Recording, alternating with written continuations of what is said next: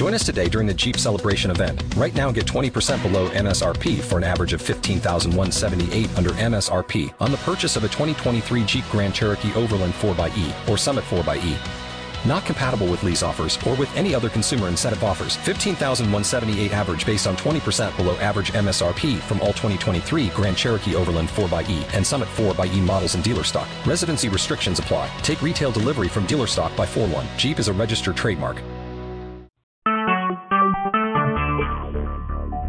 Talk Shoes. Recorded live.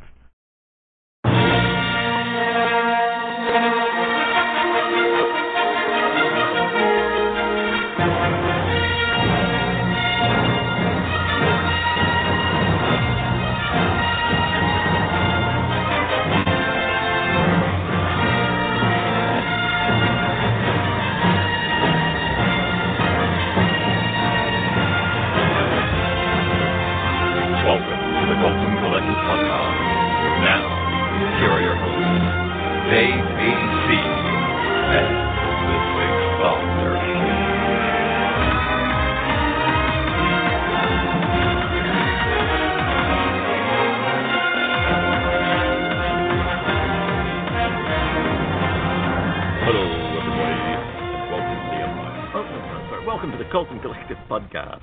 Yes, that stirring music, folks. Ah, I can see Dave A C in his jack boots walking down the corridor now. Hello, Dave. Yeah. Hi, everybody. Yes, uh, I can't think of a comeback to that. Uh, I'll go back to the future instead.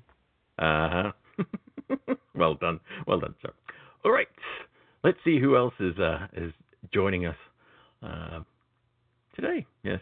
Sorry. Yeah, I just well, I wasn't able to do that one.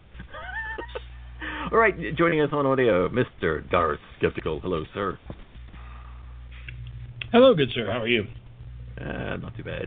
Realizing you're at the top of the list, huh? Indeed. That's so weird. Uh, for those of you who don't know, I use the web client and not the pro client, so they never know where they're going to come up on the list. Also joining us, he's on, he's on audio, it's Mister Randall Thor. Hello, Mike. Hello, Ian. Hello, Dave. There are neither beginnings nor endings to the Cultum Collective, but this is a beginning. Yep, uh, but I'm afraid I've got some bad news for you, Mike. Uh, w- Wheel, of Time, Wheel of Time didn't make this list. Well, it's not a movie series yet. Yeah, but you still would have liked it to have made the list. Yeah. We'll see. We'll see. Actually, N B C, N B C Universal has the right, so they're actually technically working on a movie for the first book, but, uh, yeah. I don't see how they're going to do all fourteen books now. Yeah, that's a whole different discussion there. All right. Going up next on audio, it's Jeff, the Seventh Doctor. Hello, Jeff. I've got a bad feeling about this. How you I doing, say that Ian? Every Sunday. Good, thank you, sir. Good. It usually starts off with "Welcome to the Cult and Collective Podcast." Also, joining us on the telephone, his whereabouts unknown. It's Kobo. Hey, how you doing? Not too bad. Ian, enough, Dave. Good, thanks. Glad you could make it. I'm glad I could make it too. Yay! And, and I'm glad I'm feeling better. Yep, so are we. And last but not least, on audio, it's Mister Cuddly Ken. And good afternoon. And may the farce be with you, Ian and Dave. It's another thing I like think it. of before I start this show. All right, let's see who's lurking under the cone. Control, new agent training program, section three point five, the cone of silence. To activate, simply lower the cone and speak clearly. What? Do not overuse the cone of silence. What? Do not shout in the cone of silence. What? In fact, don't even use the cone of silence. What? It's never worked right. I don't know why we bought it in the first place. The portable cone of silence. What? What? All right, it's a smaller than normal cone. We've got a few people lurking under there. Davros eleven seventy-nine is here. Um, a, a clone by the name of Guest Aid. And Cybob is here. Hello, Cybob. All right, there's like one more person to introduce, and that is the Typing Monkey's News Time. Go, go typing monkey, monkey, go! Go! Everybody's in. Alright, first up, it's Mister Randall Thor with news. Yeah, this news, the B B C has had an interesting reaction to the, the Toy Fair, which recently happened in London. For those who paid attention to news with that, there was a poster that the B B C had which listed all sorts of fiftieth anniversary plans that the B B C has for Doctor Who, including the, the B F I screenings of the, the original series of the stories. But uh, they also listed eight episodes for Series seven. Of course, that's all that we have left for Series seven Part B of Doctor Who coming up this year. And in response to this, the B B C officially confirmed the launch date for Series seven Part B. So on the thirtieth of March of this year, uh, Series seven Part B, the, the, the last eight episodes of that series will will will begin. That's so, all I don't think we've have we ever had an announce have they ever really announced it that early when it's gonna no normally, normally we no get it's that it's really in re- in response to the as as far as everyone can figure out, it's in response to that, that poster at the Toy Fair in, in London recently, which listed all of these different plans, like eight episodes of Series seven. It listed the, the one the, the one off fiftieth anniversary special, the the story the doc, the documentary drama that that Mark Gatiss is writing, things like that. And the B B C has announced that, and they also posted along with it a what seven month old uh, pu- uh, publicity promo, like a, a promo yeah, picture from back when Jenna was first announced as the companion. It's, it's yeah. kind of slightly odd. It's a it's an odd thing to do because like neither of them are in, in any kind of you know. Um, outfit, nothing. Yeah. They're just in regular street clothes. It's like, oh, well, okay, sure, we'll buy that. But we have that. We have I, the. We know now when Doctor Who is coming back on air. It, it does make you wonder, though, because of the, the way the B B C normally operates when it's when it comes to Doctor Who, as far as you know, we don't we normally know things until you know uh, about a month or two before. Um, how they're handling this whole fiftieth anniversary thing, I think it's probably requiring them to be a little more forthcoming with their plans, I'm assuming, because, you know, um, I mean, as we'll talk about a little later, things are kind of spreading out around the world, and, and you know, all sorts of countries are, are, are, are celebrating the fiftieth, so it's going to be interesting to see how they react to, you know, actually kind of letting us knowing what's going on for a change. Yeah. Another interesting bit from that poster that was that the B B C had at the Toy Fair was that there was no mention of Series eight episodes listed on on that poster. So, of course, what I was led to believe going into this year was that we would have the rest of Series eight, Series seven rather, and possibly at least the first half of Series eight. Who knows? Yeah.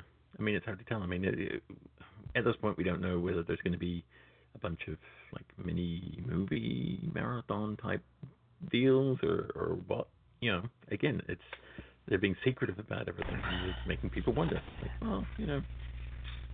And I haven't been exactly following the B B C fallout like I should, so where do we stand on that?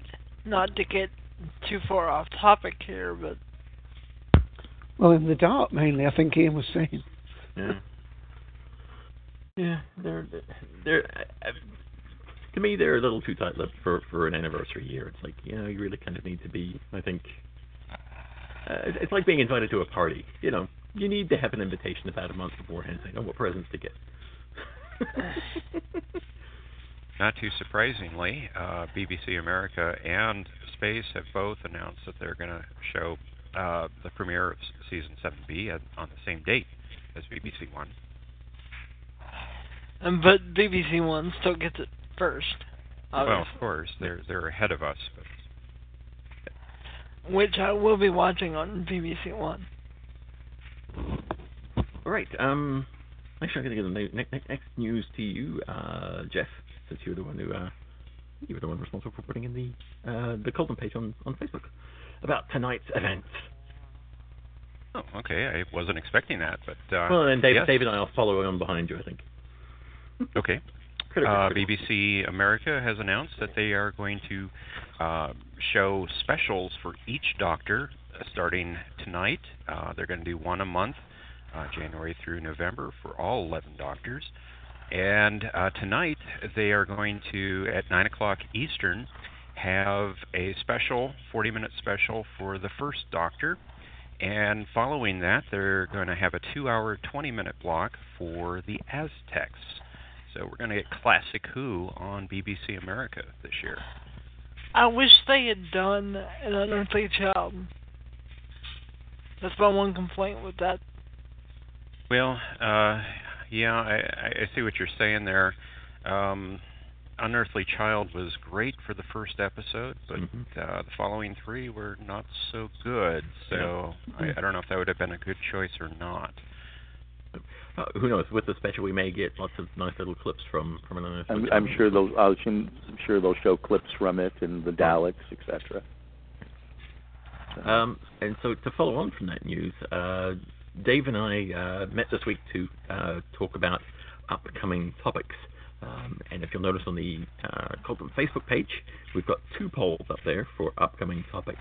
Um, if you wouldn't mind stopping by there at some point during the week, uh, we put a list of uh, uh, of, of our topics. We narrowed down some of the, the topics that we have down to about ten of each. Uh, we've got one poll which is uh, all about T V, all T V shows and, and movie type uh, topics. Something that's centered on a particular thing, like Red Dwarf or Doctor Who or Star Trek or. Uh, basically a lot of shows that we haven't really talked about much before, uh, and to get your input as to what ones you would actually have something to contribute. Um, and the other list is uh, a list of much broader topics like top ten of this, uh, you know, uh, movie reboots, things like that, uh, that we want your input again to, just to know where you guys are at. Uh, so uh, the Colton kind of really kind of turns on the amount of people that show up to talk about a given topic, and so we want to make sure that, you know, we are giving you guys stuff to talk about. So uh, with that in mind, we also decided on what we were doing next week, and well, Dave and I are kind of in two two groups about this. Dave kind of wants to, to talk about the whole First Doctor um, and the the specials that the special that's happening um, and reviewing kind of William Hartnell, and I would like to treat the Aztecs, if you would, like uh, like we would. Uh, a regular Doctor Who episode that we're seeing for the first time. Uh, a lot of us haven't. Uh, some of you out there in uh, in the audience land are new series uh, people, and right now with the B B C doing the uh, with uh, B B C America doing this, and of course um, other stations around the world. I mean, New Zealand. I'll talk to, about them in a minute with uh, their, how their schedule's going.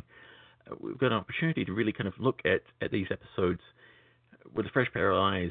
Um, all at the same time. So within this week, uh, if you don't have a chance to watch the special tonight, uh, you can actually see it on Netflix if you don't have access to B B C America. But if you do, please do watch it there, because, you know, here's our chance to show B B C America that we really want to see some more classic Doctor Who stories broadcast. I don't care if you do it on a Sunday morning. Just, you know, put them on.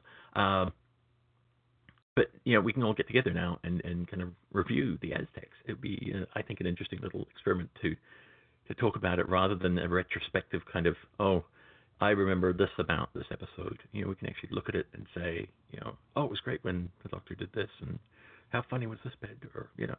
So that's that's my intention for next week. So it's it's it's part uh, looking at the First Doctor and part a review of the Aztecs, which I think would be quite yeah. fun. Uh, I just have to... Next, Yeah, sorry. Uh-huh. I was going to say, I just had to. That, that that's the fir- the idea is that we start with the First Doctor and go through all eleven incarnations of the Doctor prior to November um, and the actual fiftieth anniversary. So uh, I was thinking actually we were going to do one a month, but actually thinking, Ian, because we now know that there are going to be eight weeks when we're going to be discussing a Doctor Who current episode, mm-hmm. we might need to actually do one. one of the classic Doctors per three weeks, maybe even. You know, then have a break for eight weeks while we do the new series and so on. But um, well, try and get through too, them all. Too, on B B C America's uh, schedule, too. We'll have yeah. to kind of how that develops. Another thing I wish they'd do in advance is like, okay, well, we know you're going to do this with the First Doctor. Are you going to do it with all of them? And, you know, what's your schedule? What episodes are we going to look at?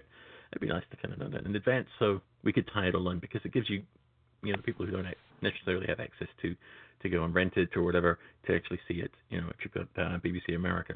Um, for those of you who don't have B B C America, um, the Aztecs is uh, stri- available for streaming on Netflix. Um, so it can be watched there, and I'm sure there's other places around the internet where you can see it. So um, if you haven't watched it before, or if you haven't seen it in a while, uh, find some time between now and next Sunday to watch the Aztecs and uh, join us for that show. So that should be fun. right, that was a lot of talking. I wonder which uh, episode they're going to show for the Eighth Doctor. Hmm. The movie. Mm. Yep. Oh, sorry. I didn't quite hear the sarcasm. No. Um, more on, of course, the fiftieth anniversary and, and, and screening of, uh, of classic Doctor Who. Uh, Paul Scoons has posted on the Doctor Who news site uh, the fiftieth anniversary season of classic Doctor Who stories on U K T V in Australia and New Zealand continues with The War Machines. Uh, the four-part story is broadcast on Sunday, the twenty-seventh of January, which is already gone. God, I'm late getting these. See, I should... Yeah, never. So, no, they just got done with The War Machines. Um, and uh, Monday the twenty-eighth, uh, let's see, sorry, let me read on. Uh, New Zealand has another screening for The War Machines on Monday the twenty-eighth at four a.m. So yeah. That's probably going already, isn't it? Let's see. Yeah, I've missed that now. It's it's eight twenty in the morning, so I've missed both of them. Fantastic. But anyway, they will continue on in this vein, uh, and that's great. It's like uh, I kind of wish we had the opportunity of of, of that, um, and it's kind of surprising. And I've noticed this too. The, I think Alan Butcher commented on um, on the Facebook page that you know, the B B C aren't doing anything of this ilk, um, so it's kind of odd that you know other countries are celebrating it in a in a in a, in a better fashion than uh, than uh, B B C are. So anyway. But yes, uh, for more news on that, and before I can actually get to it, uh, uh, if you uh, follow the uh, Doctor Who news page at uh, doctor who news dot net, uh, they've got uh, articles on it uh, posted every week, so you can uh, tune in to see uh, Doctor Who on in Australia and in New Zealand. Uh, also on their site, they've got uh, uh, some short videos uh, relating to the uh, B B C Worldwide Uh, release of uh, The Reign of Terror uh, out next Monday. Uh, yes, so they've got some bits about the animation that they did in there. And uh, I found, but also Darth mentioned to me, um, it sounds like somebody's been looking at my Christmas list. Uh, River Song is to meet Captain Jack, as Alex Kingston is to star uh, guest star on the C W series The Arrow. Uh, sorry, Arrow, which also stars John Barrowman as a guest character. Uh, The actress is to play uh, Dinah Lance, the separated wife of Police Sergeant Quentin Lance, and mother of Laurel. So, yes. Uh, Alex Kingston is Oliver Quiller. Oh, God. Or I could say I'm Oliver oh, Quiver over the, the news of the two of them in the same show. It probably won't go down the way I've been fantasizing it. I mean, I've been thinking... Uh, I mean, I've been... Anyway. Digging myself an even further hole. All right, um, one more piece of news from me. I'm not sure if anybody else has any, because I've just been talking so much. Uh, another piece of news out of New Zealand. Uh, silver coins for the golden anniversary, also posted by Paul Scoons on the doctor who news dot net uh, page, and also it's been on Facebook as well. Uh, a legal tender coin and a series of collectible coins are due to be issued to mark the fiftieth anniversary. New Zealand Mint will launch uh, a one-ounce silver Uh, coin, which features an engraved picture of the TARDIS and the fiftieth anniversary logo. The coin comes packaged in a three D model replica of the TARDIS, which opens with a TARDIS sound effect. Uh, the coins themselves are legal tender for two dollars in South Pacific Island Asian nation of Niue. Uh, later in the New Zealand, later on, the New Zealand Mint will also release uh, collectible coins featuring all eleven Doctors. Uh, further Doctor Who coin releases are also planned for twenty fourteen and twenty fifteen. So, yes, you can uh, check those out at new zealand mint dot com. Um, and I do have a, a birthday in July, and just thought I'd put that out there. You know, um, email me. I'll give you my address. I know I'm shaky. All right, I think that's all I had for news. Dave, did you have anything? No, you didn't. Just tennis, right? Just tennis. Yeah. Uh, yeah. Didn't Darth? Are you going to include Darth later? I think we'll uh, we'll bring that up very shortly in our up and coming topic, since it really kind of folds right into our topic this week. Sound good? All right. We shall press on. But before we press on, if you're interested in listening to me rattle on about news at hyperspeed, here's how you can do that. If you enjoy listening, why not join the collective and participate yourself?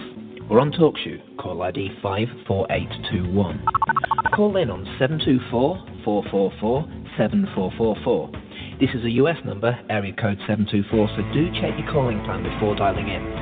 If you have a S I P client, you can call in for free on six six dot two one two dot one three four dot one nine two.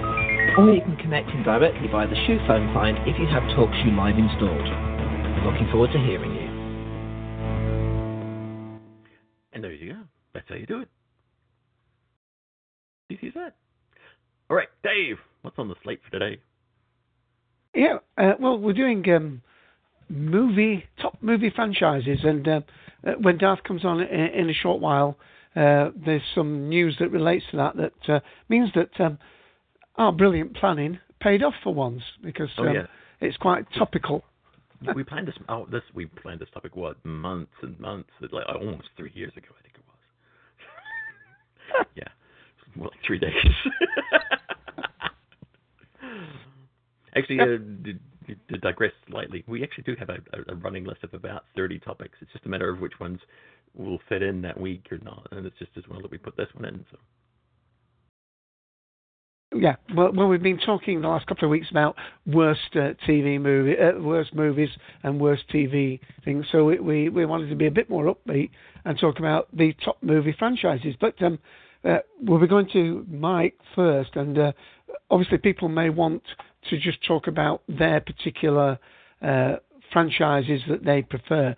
But we do have these top ten lists. However, it's not quite as clear cut as I thought, because. Um, In fact, one of the links that I put in the room, um, which is um, American Livewire dot com, top ten movie franchises of all time. Um, oh, in fact, no, it's not that one. It's the one with a great long title, uh, the atlantic dot com business. Um, it, it's not quite as simple, and um, uh, it has the biggest movie franchises of all time in two charts. So, um, and this is the reason that I'm not going to try and do them in very specific order, because it has the highest real grossing movies franchise uh, in one list, and I'll quickly say the order. In that order, it goes from the top down, uh, James Bond, then Star Wars, Harry Potter, Batman, Pirates of the Caribbean, Lord of the Rings, Spider-Man, Indiana Jones, Shrek, Transformers. Uh, but if you look at the highest real grossing movie franchise per film, uh, it has it in a different sequence of Star Wars, Lord of the Rings, Harry Potter, Pirates of the Caribbean, Transformers, Jurassic Park, Spider-Man, Twilight, Indiana Jones, and Shrek. Now I can hear uh, Darth blowing down my uh, neck saying uh, he wants to come in at this point. So, Darth... Um, Which do you think is the best way of defining what makes something the top of a, a franchise? Is it is it uh, with adjusted monetary figures, you know, for inflation, or is it um, do you, do you break it down? I mean, obviously with James Bond, you've got twenty-five films uh, that are put into that franchise.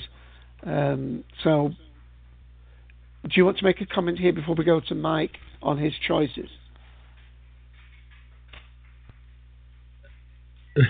What are you asking? Well, what? Well, I mean, usually when we do these topics, you, yeah. you quite rightly uh, like to sort of uh, have a, a more of a structure to the way we're uh, looking at these franchises. And the links that I put in the room, uh, the different movie, top movie franchises of all time, they are different in different lists. And I'm assuming because some have used... Um, you know, uh, the adjusted prices, uh, you know, the ticket receipts adjusted for inflation. Others haven't done so. Others have done them in terms of um, perhaps the number of movies in the series. So if you look at the um, the American Livewire dot com top ten movie franchises of all time, uh, the top three, four are Harry Potter, James Bond, Star Wars, Pirates of the Caribbean, Batman. But if you look at the um, the twenty-five movie franchises of all time by I G N, uh, that has um, Star Wars, uh, first. Oh, this is one of these ones where they do it separate page for each one. Then they've got James Bond second, and let's just do the third one. And they've got Lord of the Rings third. So, do you feel as though there's a preferred way of uh, compiling a list like this? Well, I mean, I think it just depends on the question that you want to answer. Um, it, well, it which is the definitive way of deciding the most successful franchise. I mean, for instance, I played in the Cult of Montreux, I used Star Wars interplayed with our thing because um, in many, many people's eyes, that is the premier uh, franchise because of all the spin-offs and everything. Um, but other people might think that Harry Potter or something else is. The problem is that there is no one standard. Um, and it, it really does depend on the question that you're trying to answer. Um, for some franchises, it's much more important what the domestic gross is at the moment.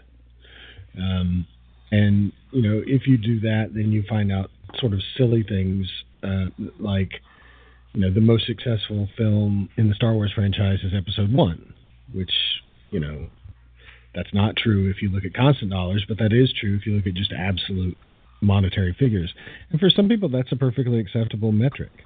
Um, the thing that bugs me, but nevertheless I recognize as being important, I guess, is, you know, the American press's um, attraction to the domestic gross number. Uh, and, and so they'll go around and they'll report all sorts of silly things, you know, like um, uh, whatever that stupid, what's that vampire, modern vampire thing? What is it? Twilight.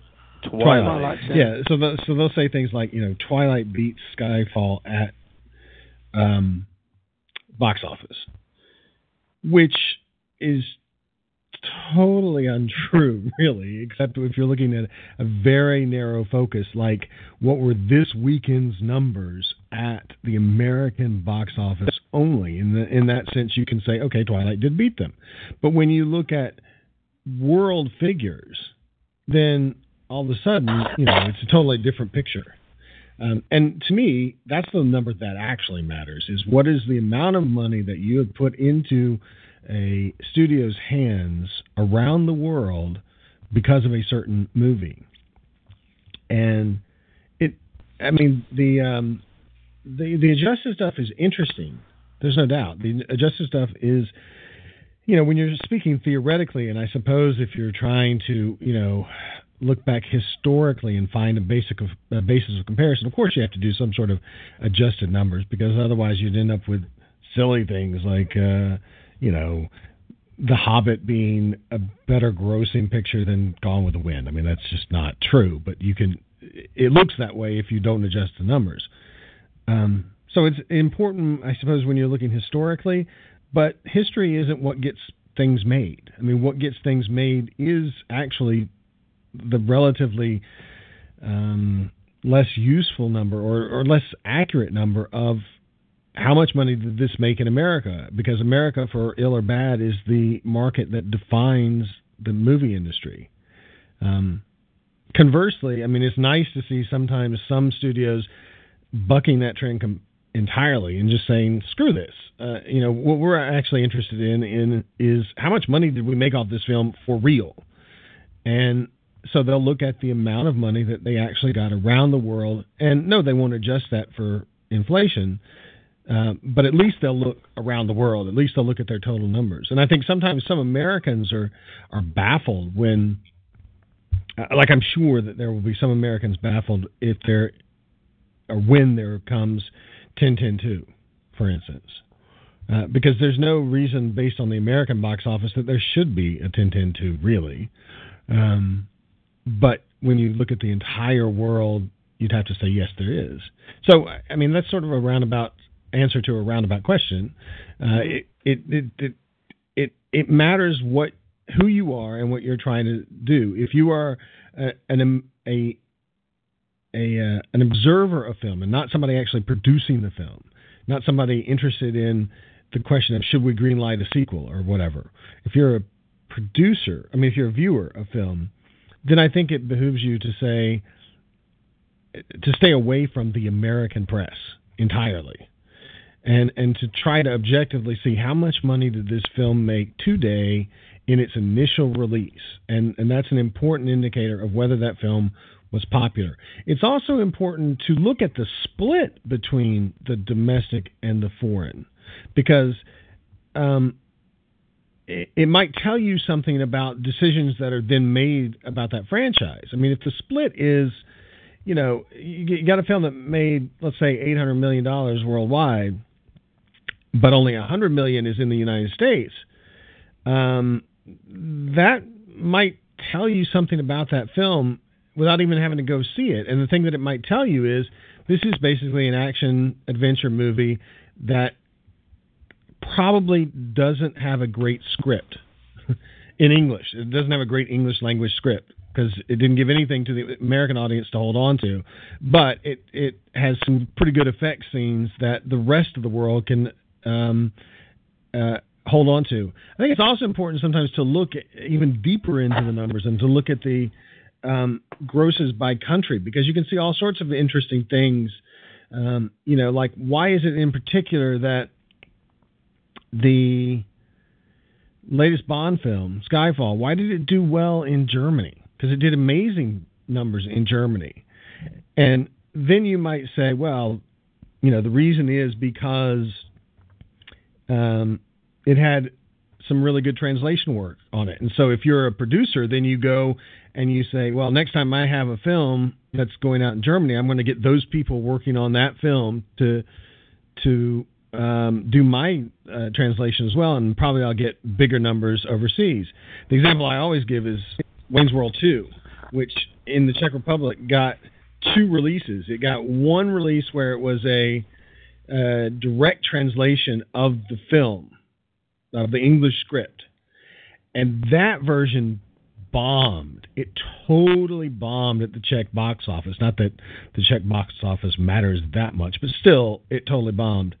And and they went back to the drawing board, and they were like, what happened here? How did this film, which was doing really well in the United States and in Britain and some other places, why did it do so badly in the Czech Republic? And they, they kind of worked it out, and they figured out, we just... you know, it's a film whose humor is based entirely on vernacular language, and we didn't use vernacular language. Um, so they went back and they had, you know, popular Czech radio D Js go over the script and try to put it into language that worked in Czech, and then they re-released the film, and it did gangbusters. Um, so there are all sorts of metrics that you can look at. None of them are particularly definitive, though some of them may be definitive in particular situations, depending on the question that you ask. So, Darth, when they release uh, English language film in another country, is it subtitled or is it dubbed for the most part? Oh, both. And, you know, as you kind of expect, uh, the versions that tend to be more popular are the ones that are dubbed. Um, because people don't want to have to bother with reading. Uh, and also because when you do subtitles, you're forced sometimes to hack away parts of the script uh, in order to get the right subtitle up on the screen at the right moment in the film. Uh, you can see this in some things. I mean, I guess if you're watching, I don't know, Doctor Who videos or whatever, and you put up the subtitles, they're pretty literal because I guess people don't really care about the matchup. They just care about getting the script actually there in the transcript. But if you look at other films, you will see a lot of times, a lot. What was the, there was one I was watching recently where it was just like, oh my God, they're chopping out huge sections of the script just to make it time up right. Uh, so it just it depends, but generally speaking, um, I, the the versions that have a, a soundtrack uh, overdub are the ones that um, do better than the subtitles. Okay. yeah. Um, well, um, just jump in there. Um, Mike's just dropped off audio for the moment, so uh, but he hopes to get back. We'll go to Kobo in a minute. Uh, let me just put in again then that This might be the easiest list for people to have a quick rundown, just prepared. This is the uh, w w w dot the dash numbers dot com forward slash movies forward slash franchises. Now, this isn't, um, uh, you know, set for inflation, but there, I mean, just to, to underline one of those points you made there uh, in terms of uh, uh, domestic box office for America and international, like Star Wars, it's it's two and a quarter billion in America and four point four billion out, uh, you know, worldwide. So half half the money was made in the U S. Where if you look at the James Bond, less than two billion in America, but over six billion uh, worldwide. In other words, um, uh, two thirds of the money was made outside the states. But just very and, quickly, and let me read the. You know, that's a really good. That's a good uh, illustrative point um, because. Honestly, there is no reason that the James Bond series should have survived after the eighties, uh, especially after you get to License to Kill. You should have just shot that franchise if you were depending upon American receipts. Uh, but because the, the franchise isn't depending on American receipts, then you know, that's why it, it, it succeeds. And I think I, the one that you should really look at is look at License to Kill. License to Kill did horrible business in the United States, but it did okay business outside of that. And when you compare what its total receipts were to the, um, you know, the cost of making it, it's a no-brainer that you continue with the series. All right. Okay. Uh, well, what I'll do is um, let's play the uh, the the. the th- I'm going to have a few things, to, and then we'll go to Kobo. So this is the Star Wars theme.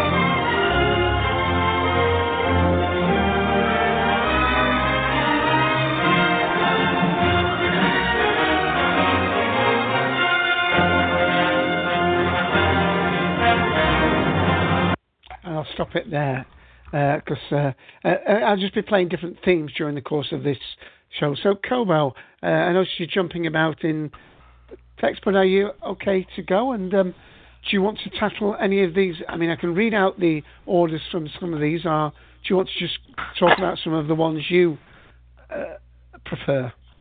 Um, to my mind, the best series. There's only been two films thus far. But Taken is a wonderful, wonderful series. Um, a lot of people didn't like Taken two. I personally did. The Liam Neeson, Liam Neeson one, isn't it? Yeah. Um, and the Bourne series. The later one's not so great, but Um, by and large, fantastic stuff. Um, can we consider, um, Mystery Science Theater, um, movie franchise? Because I think what they do with movies is fantastic. Uh, well, strictly well, speaking, you... they've only actually had one movie. Hmm. Uh, all the rest were T V shows talking over the top of mm. movies. So, but with what they're doing with Riff Tracks, what they're doing with Riff Tracks could technically be considered commentary mm, well, over but movies. Then, but, I mean, it's really just kind of an an, an addition to a movie. But uh, when Taken though, um, and. Me and my sister, when we were kids, often wondered why they didn't do it with great movies, and now they are. And you haven't lived until you've heard the riff track commentary to Indiana Jones and the Kingdom of the Crystal Skull. Um, I, I, speaking... I, I think it, the main reason at the time was because there was a broadcast uh, T V show. They would have to. I, I'm assuming that they would have to get rights to screen that particular movie, and then get right, you know, the permission to do that. Now that's basically they're just a podcast, like Dave and I doing a, a commentary over the top of something. But I think they are selling theirs, so I don't know how that works. Yeah, you can buy the actual D V D with the commentary put into it, but I always buy the audio file because it's cheaper. um. But as far as, like, the main franchises, of course there's Indiana Jones, of course there's James Bond, but for me, Star Wars is the ultimate m- movie franchise. I mean, original trilogy, obviously. Um... One of Sorry, my first... I mean, obviously, that is not an obvious fact at all. Well, obviously. I'm not going to let that pass. You can't just say that. That's ridiculous. In terms of the money, in terms of what's been created afterwards, there is zero doubt that it's the prequel trilogy that matters. It's the prequel trilogy that is forcing the sequel trilogy. Um, no, that is not an obvious statement whatsoever. If we're talking about, you know, franchise and what the financial health of the franchise is and all that stuff, you know, on every metric, the prequel trilogy beats the, the original trilogy, and especially where it beats it is in terms of its foreign penetration. The the the original trilogy was an equal split between domestic and foreign. The the prequel trilogy really blew the doors off the foreign market and made Star Wars truly a global phenomenon. It was already kind of a global phenomenon before that, but you went from an equal fifty-fifty split to, you know, more like a thirty-three sixty-six split. And all of a sudden you had Star Wars popular in a lot more countries. Hello, Han shot first. Does that have to do with anything? Well, I was thinking with foreign penetration. Yeah, I know. I said that I was in trouble, but what are you going to do? Uh-uh. I'm just saying, they've done so many crappy things with... Well, Han Shot First is, first of all, that's a reference to the original trilogy. That's not the prequel trilogy. They've done so many crappy things with the franchise. I'm, I'm just saying, George Lucas pretty much single-handedly tanked the franchise. You can't back that up with any kind of objective measure. If if if this is a tank, if a four billion dollar franchise is a tanked franchise, man, I want a tanked franchise. I'll yeah, I'll have ten percent of that. Yeah, seriously. Yeah, but I mean, I mean there are. I think what. I don't want to put words in Cobo's mouth, but there are people that wish he hadn't oh, yeah. messed about with all these different cuts and and you know. The, I, the same as has been done with other films, you know, where um, where they've messed things about. That's true, and that, I mean that's that's an entirely separate discussion from yeah, is yeah. the Star Wars trilogy improved financially by the existence of the prequel trilogy or not. There's zero doubt that it is. It became a much bigger deal because of the prequel trilogy. But are we talking purely financial? Financials here, or are we talking the health of critically the and artistically is what Cobo's talking about. That's that's what he's getting at. Yeah. He's not talking financial. To him, it hurts him to see what the prequel does not work for him. He's validating the original three films. And, and that's fine. I, I was just objecting to the word obviously. Yeah, it's not. It's, it's, yeah, it's, yeah. it's obvious for him. But it's not, you know, no matter what, what someone says. I think Clone Wars is the saving grace of the prequel trilogy. Um, but, you know, you know. Yeah, Revenge of the Sith was the only reason the prequel trilogy yeah.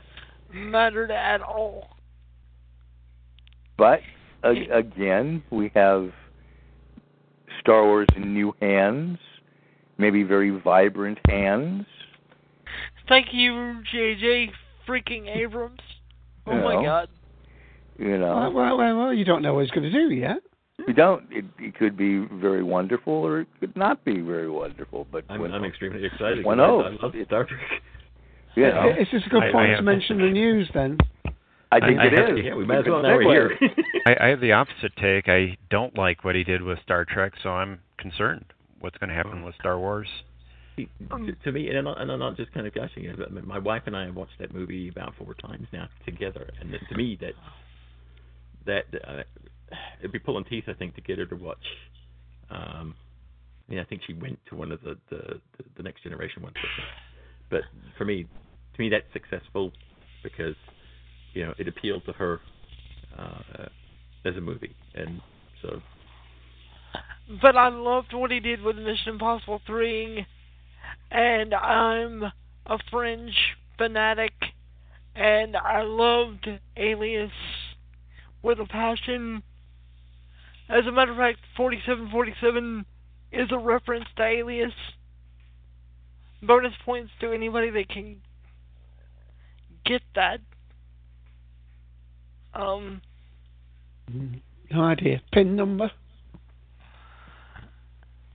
Rem. Milo Rambaldi always did something um, tricky with page forty-seven of his manuscripts. So, on his forty-seventh manuscript of his, on the forty-seventh page of his forty-seventh manuscript, there was this secret vial, and that's what it's a reference to. Mm. So, that tells you well, but, how much I love J J. Abrams. So, but that, that's J J. Abrams stealing from Star Trek, though, too. That that comes from yeah. a, a, a writer's room thing that they did in early Next Generation that they carried through the entire Star Trek series, because there's forty-sevens everywhere in Star Trek, in much the same way that there's you know eleven forty-twos all the way through George Lucas's work. Right. Do, do we need to clarify for the listeners later that um, why we why we, there's this this we've diverged slightly at this point because of the appointment. Well, Darth, uh, you, would you go on, let, let, let, let Darth, because I think he had it prepared. So, Darth, if you wouldn't mind uh, handling the next part of our news, which ties right into our topic today. Well, I suppose the reason that we're you know talking about J J. Abrams in the context of Uh, just having talked about Star Wars is because on Friday or going into Saturday, he was uh, officially announced as the director of uh, Star Trek. What would that be? Star Trek Seven. Um, Star Wars. Which, oh, yeah, oh. Star Wars. What am I thinking? Hello, but that's the, that's exactly the point. Now we're going to have confusion over the next few months. Star Trek uh, Into Darkness. Well, it's not being, Tech Wars. Well, true, because then that would bring William Shatner into the discussion, which would just, you know, make the internet explode. But um, the uh, yeah, over the next four months, as we wait for Star Trek Into Darkness, or what we might call Star Trek twelve, to be released, um, and he being the director of that, we're going to get a lot of uh, free publicity, I suppose, for uh, that film because he's now been. Uh, announced as the director of Star Wars seven, that's going to create a, a great deal of interest. So there's going to be, for a while, a good deal of synergy between Star Trek and Star Wars, um, because I guarantee you, you know, every time he goes up for a press conference on the, the press junket for Star Trek, he's going to be asked about Star Wars, uh, which, frankly, you know, I don't think I would have ever lived to have seen. You know, a time where there would be a blending, and generally, I suppose, a positive blending between Star Trek and Star Wars, and that the two would have ever been mentioned sort of in the same sentence in a press conference. And it's it's going to do crazy things. I mean, I think it's going to uh, it's going to force a lot of people who are strictly Star Wars fans and sort of anti-Star Trek fans um, to go see Star Trek Into Darkness because now they're looking at, you know. In a sense, they're new Lucas. They're looking at the new face of Star Wars by going into Star Trek, which is just a, a sort of a mind-blowing concept. But I think that's great. I think it's great for both franchises. Uh, the only downside might be, you know, I suppose this naturally means that Abrams will not be involved in the third film to which all the actors in Star Trek are committed, but which he is not committed to. Um I can't imagine that he would have time to direct both of those films and have a two thousand fifteen delivery date for Star Wars seven. Um, so, you then know, again, he is a god, so... Well, he's not a god. Uh, he, he's clearly made some missteps along the way, but he's he's done a lot of good things. I think he's just sort of a natural choice. Uh, it makes a good deal of sense. Apparently there was a, um, some um, backstage wrangling by Spielberg on this, and Spielberg making uh, sort of a personal appeal to both Disney and Lucas, um, you know, saying, look, if you're going to pick one guy, it's got to be this, so let's make a good deal that will make sure that it happens. We don't know at this point a number of things. We don't know if it's Uh, more than seven, or if it's the entire trilogy. I think a lot of people would kind of hope for, uh, you know, there there to be one person over all three. But of course, the original trilogy technically didn't have um, the same director over all three. Um, I say technically only because there's well, there's no doubt that Irving Kershner was the director. Period of Empire Strikes Back. A little more doubt as to how much influence Lucas had over Richard Marquand for Return of the Jedi.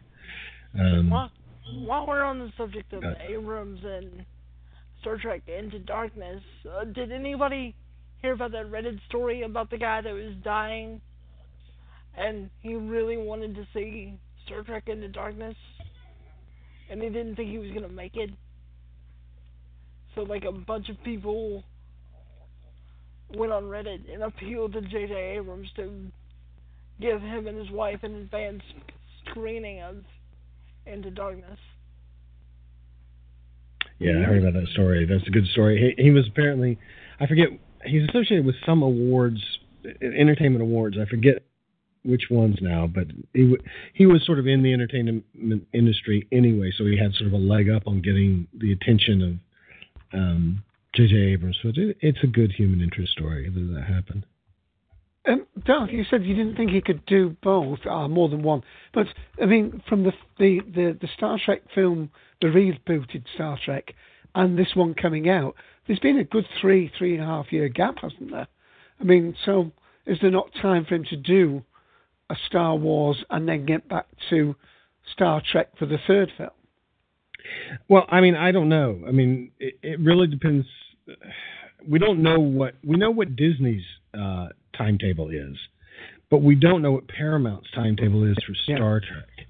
Um, one would assume we we also don't know whether he's doing Star Wars eight, and that makes a big difference too. If he's not doing Star Wars eight, yeah, I would say that he could do Star Wars seven and then do Star Trek thirteen. I think that would be not too big of a stretch. But if he is doing Star Wars eight, I don't see that there's any way. I, given the the size of the project, um, right.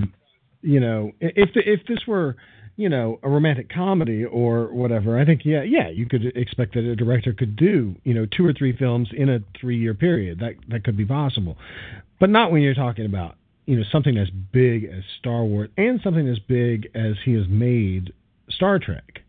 Um, I, but, you know, who knows? It, it, the other thing is, is there even... I mean, one imagines that the next Star Trek film has been greenlit, but I'm not sure if that's been said yet. Um, we know that the actors are committed to three films, but that doesn't necessarily mean that the third film has been greenlit. Uh, it's it's it's all about timing. It's all also about, you know, just how big a factor is Abrams going to play in the Star Wars galaxy, as it were. If he's if he's going to be the director for all three, he's effectively becoming kind of the new George Lucas. He's effectively taking over the franchise, um, and that's a bigger commitment than just directing one film. I That's, have no problem with that, though. Yeah. Uh, I don't know. Um, well, we certainly saw that. I mean, George Lucas is maybe an exceptional case because he's a guy that has so many interests he wouldn't necessarily have done films in between. But, um, I mean, I don't know. It, it was possible for George Lucas to do, although he didn't direct it, it was possible for him to executive produce and, and write the story for Raiders, and to put Raiders in between episode five and episode six. Um, so it's it's possible. It just it's it's all about the timing, though. I think it makes the timing much much tighter, and it makes it much more in doubt to me that he would do Star Trek three, and that's fine with me if he doesn't. Um, because I think, you know, his his service to Star Trek was simply to resuscitate a dead franchise, and at least he has done that. And so he could pass that off to somebody else. He was always sort of on the border of doing Star Trek, uh, directing Star Trek anyway. I mean, it was more that he initially was just going to be the producer and sort of oversee it in, in a sort of um, the way that Christopher Nolan is kind of doing the Superman stuff. Um, and, and it was always late in the day when he finally signed to both, you know, Star Trek eleven and Star Trek twelve. So who knows? But my worry really with him on Star Wars is the the the opposite of why I think he's been good for Star Trek. The reason that he's great for Star Trek is that he's not really a Star Trek fan. He's he's sort of that Nicholas Meyer uh, guy who comes in with a fresh eye and says, "How can I make a good film out of the material that the big broad strokes of the material that's here?" And, you know, he lets two people write it, one of them who is a, an intense Star Trek fan and one of them who is not quite so intense a Star Trek fan. And they come up with, you know, a film that is somewhere in the middle, you know, and, and that's why I think it appeals to so many people.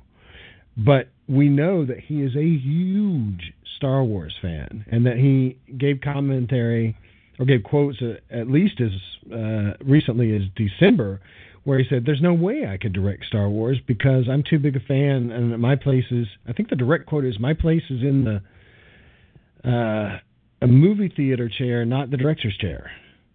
Um, and I, I worry a little bit that he's so close to it that he might not do as good a job at sort of uh, revitalizing it as he did with Star Trek. But that's a minor concern. He's, he's proven himself over and over again to be good at finding the core elements of particular franchises and rebooting them, restarting them. Um, it is amazing what these people can accomplish. I mean, if you think of Peter Jackson, and you know, lesser men would have been killed by some of the, you know, the the workload that he's taken on in the last ten years or so. So you never know. Yeah. I do have two major quibbles with that franchise. While we're talking about the Hobbit. While we're talking about Lord of the Rings here. Okay, then. And then we'll go to Jeff, by the way, next, just so Jeff knows. Um, um, why did they not do the Scouring of the Shire? Why? Because that, to me, is part of the core of the story. Uh, well... uh... I mean, the Scouring of the Shire is there in a way. It's in the, um, you know, what he views in Galadriel's mirror. Um, so you see the possibility that it would have happened. The other reason is, you know, come on. Um, that film was already criticized uh, about having really long multiple endings, and that would have just been yet another ending to throw on there and a little bit of, um, you know, drama that they had to work out at the end when they were trying to wrap the whole thing up. And I think filmically it just wouldn't work. And I think that that was really the reason that um, Philippa Boyens gave as to why she didn't include it, was just because, you know, it's a different medium. And at that point in the film, it just wouldn't have worked. And I agree that there are tons of things that don't work from Tolkien um, and they're therefore not within the films, purely on theatrical reasons. Um, so you I have to make your choices, Kobo, and yeah. It also involves Saruman. And we were at least blessed to have the ending of Saruman on the extended edition, which was changed and excised in the theatrical, which I think was a real shame, because I think that was just so brilliantly done. But and you can't have everything. I mean... Tom Bombadil doesn't make anything, which I, oh God. I know. Which I think, thank God, uh, considering yeah. that would have just turned off and stopped the film. yeah. if, if if you had him, and you had uh, songs to Goldberry all, all through that. Um, but uh, but speaking as a fan of his songs and his poetry, I think you lose some of the flavor of. Well, but you know you, it's it's a give and take. You're not going to have everything you want. Have you ever heard the B B C uh, radio version of Lord of the Rings? No, I've... Okay, you need to hear this if you want the songs, if you want the poetry, if you want exactly what Tolkien, Tolkien uh, had written. That's where you'll find it. Ian Holm as Frodo. Yeah. Bill Nighy as Sam. And it's brilliantly done. But you you have to make choices. The, the film, the films can't go on any longer. You have to keep audiences in their seats, and you want to and you want to keep them coming back. Um, you know, you're, you're that that's that's always the blessing and the curse of any adaptation. You know, but and I will agree that, that by and large, it's very well done. I mean, before we talk too much about Lord of the Rings, because uh, I know Jeff, I wanted Jeff to go next, and I know he had some comment that he wanted to just clarify about his thoughts about the Star Trek. But um, let me just t- play the Star Trek theme, then we'll go to Jeff, and he can just mention some of the things he's put in text.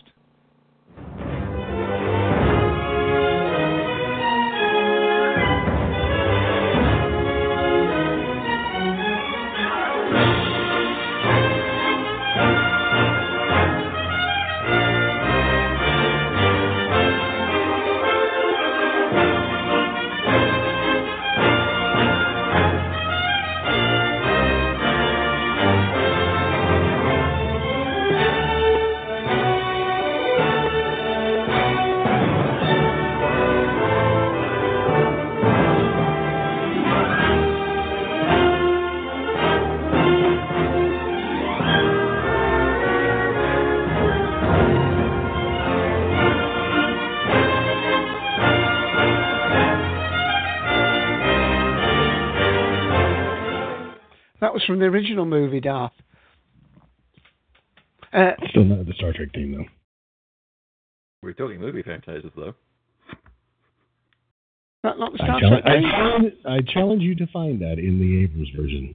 You will find, however, a quote from the James Horner version. That's from the the the, the Star Trek the motion picture, that. I know precisely where it's from. I'm just saying that's not real Star Trek.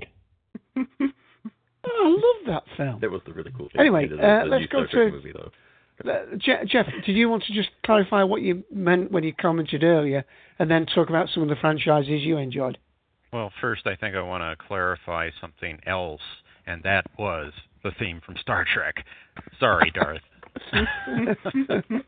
Really? you, throw down, you, you want to throw down that old Goldsmith crap against James Horner? You really want to do that? I don't think you do. Absolutely. Oh, absolutely positive. Oh, yes. Into this corner. I know. and, and you're really going to compare that to the the the the the, the, the new one? No, come on. The new one is oh. way better. No, no, no. This blows away the Abrams thing. Blows it away. Um, Sorry. I agree with you, Jeff. Thank you, Copo. I appreciate that. I agree, too. Goldsmith is brilliant. Absolutely. Yeah, so brilliant that he was quickly kicked out of the franchise. And James Horner borrowing from his score of Battle Beyond the Stars. Yeah, but they used it again. And the theme's being used in uh, Wrath of Khan. You know. But they used it again in Star Trek Five and Star Trek oh, with eight. Oh, Star Trek Five, you say? Oh, well, by all means, then the well, mark of a classic. I think not as bad as that, well, not as bad as people make it out to be. Star Trek Five. Even um, again, a endorsement. It's not as bad as people make it out to be. I'm with anyway, Mike. I'm going to go get some popcorn. This is turning out to be a good show. let's, let's get the Jell-O, and it's time for the wrestling match. Oh, you got it. Okay, but only if we can have the music from the original Star Trek from like a month time, and we can have that battle music. Then the music. All right. Now, it was in Star Trek eight. Now, are you going to tell me that was a bad film? Uh, it's nothing like Star Trek eleven. That was, that was a film uh, eight blows away eleven. Uh, well, clearly not in the box office, and clearly not in approval ratings. Um, uh, I don't, I, but, okay, okay, this goes into my other clarification. I yeah. did not like Star Trek eleven as a Star Trek film, but I did like it as a sci-fi film. They could have renamed the characters, renamed the ship, made the ship look different. It would have been a great film. You'd like a, Star Trek a completely film, alternate, yeah. Yeah, exactly. But as a Star Trek film, it did not have the spirit of Gene Roddenberry and Wagon. Uh, oh. I, you know, a sci-fi western that he had in his mind, Wagon Trail to the Stars. It, it didn't. It didn't have that feel. It, it was just a, an action popcorn film. Go out and enjoy. I mean, I, I had a couple of niggles with it, mainly that weird spaceship and the bit that Darth loves so much with uh, Scotty in the innards of the uh, the ship.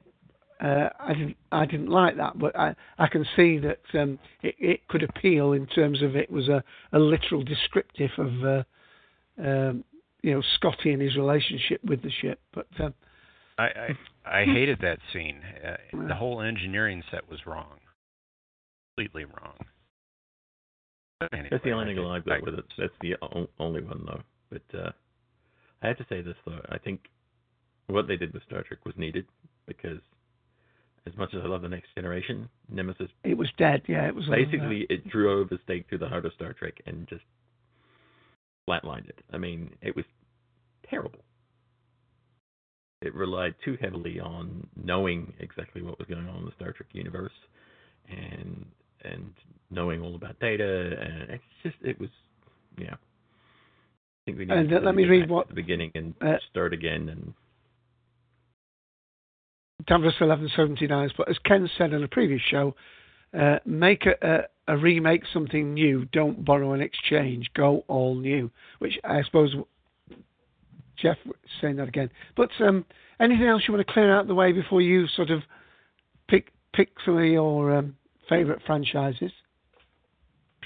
Well, I, I just have some trepidation for the Star Wars franchise. If Abrams does what he did to Star Trek with Star Wars, I don't know if I'll like it. I, I guess we're just okay. going to have to wait and see and find out what he does with it. But uh, I don't know. It may, be, it may turn out to be really, really good uh, if it's in the uh, same spirit as the original uh, the original uh, trilogy. Will be very good.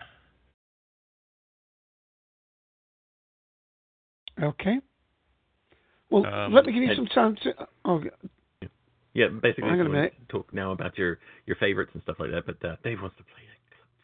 Yeah, uh, uh, the, the other big one that we've mentioned already, so um, um, was Lord of the Rings. So let's just get. Uh, actually, I play. I, I got the theme. I didn't particularly like it. I uh, actually prefer the uh, the music for the actual um, the Hobbit place. But let me play the theme quickly.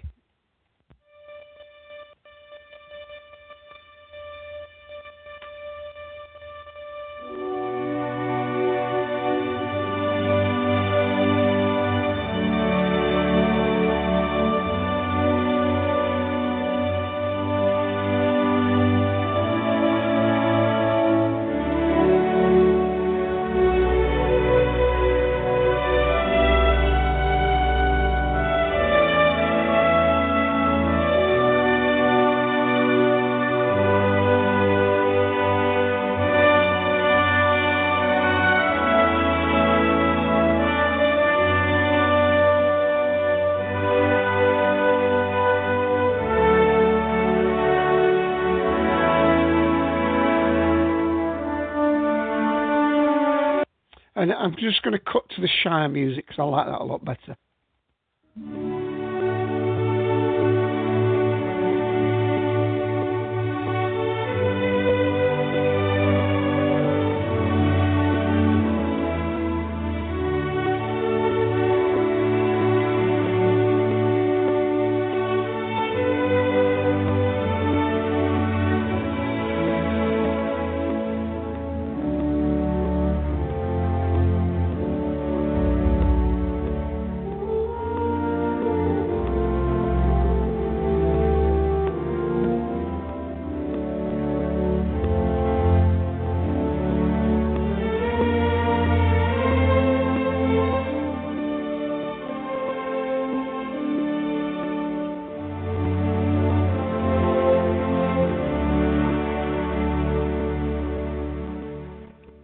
too different, actually, is it really, when I think about it?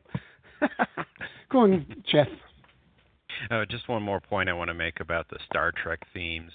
Uh, to me, a theme sticks in your mind. And, Darth, I can't even remember the theme to Star Trek eleven, but the Star Trek, the motion picture theme, sticks in my mind because it's so good.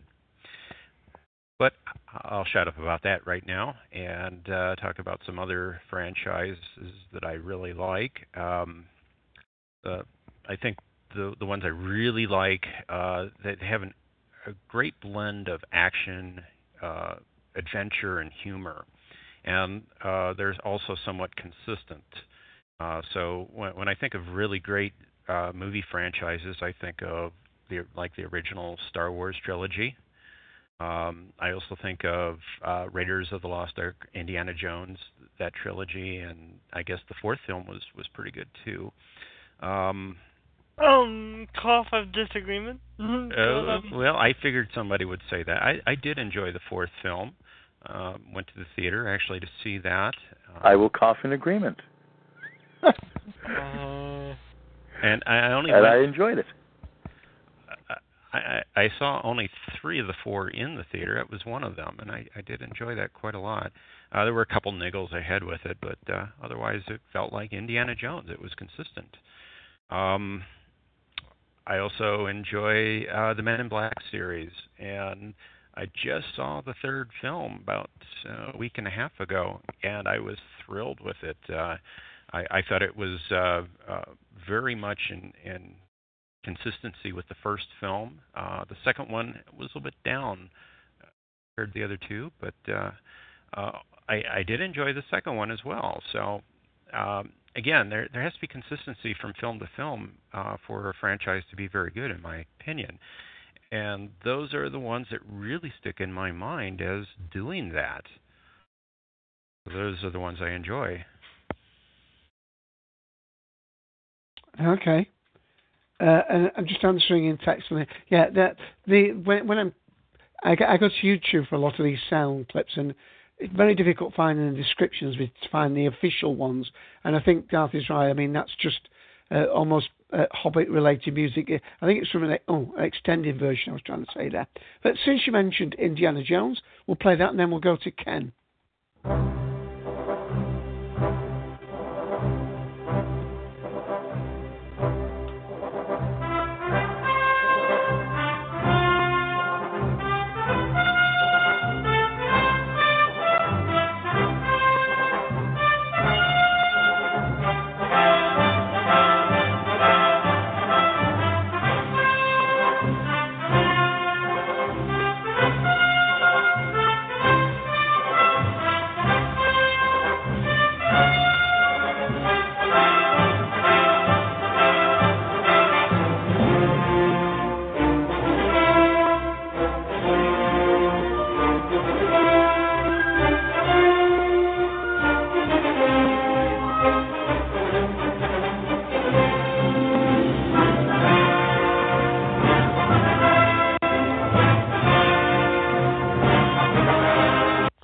I'm going to stop that. It's a little bit long, that one. Uh, Ken, please. Yes. That was rousing. I have my whip and my hat on. And you're going to go again? Throw me the idol. He's doing, trying to do anything to get an Irish coffee, I tell you. Yeah. Okay. Um, well, um, I have to give a vote again for Star Wars, of course. I... I adore the original trilogy. It's part of my life. George Lucas revolutionized film, totally changed the way people view films, and made B movies into A-list movies between him and Steven Spielberg. Um, the movies, it, it's not just a thing of love. It's it's it's It's part of my soul. I, I, I love the original trilogy. The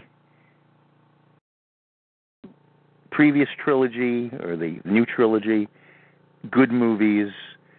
I uh, think uh, that episode three is the best. I seem to enjoy what they're doing in Clone Wars, more than I enjoy what was being there. Uh, for some reason, whatever was in my mind, being the story of Anakin Skywalker, hearing Alec Guinness's words in in the first film, never have matched up into what I have on screen. Um, that great hero and friend is is not what came in with uh, that insipid boy in the first movie, and Hayden Christensen, as much as he tried in in the last one. But again, it's kind of piercing uh, words on this. There's still so much in those movies that I love, from Darth Maul to Yoda battling with with Christopher Lee, um, to the final link up of of the film with the uh, revelation of uh, Palpatine uh, ascending. Spoilers. What? Spoilers. Spoilers. Yeah, people, if you don't know by now, please, you have problems. Uh, Palpatine uh, being the Emperor, et cetera.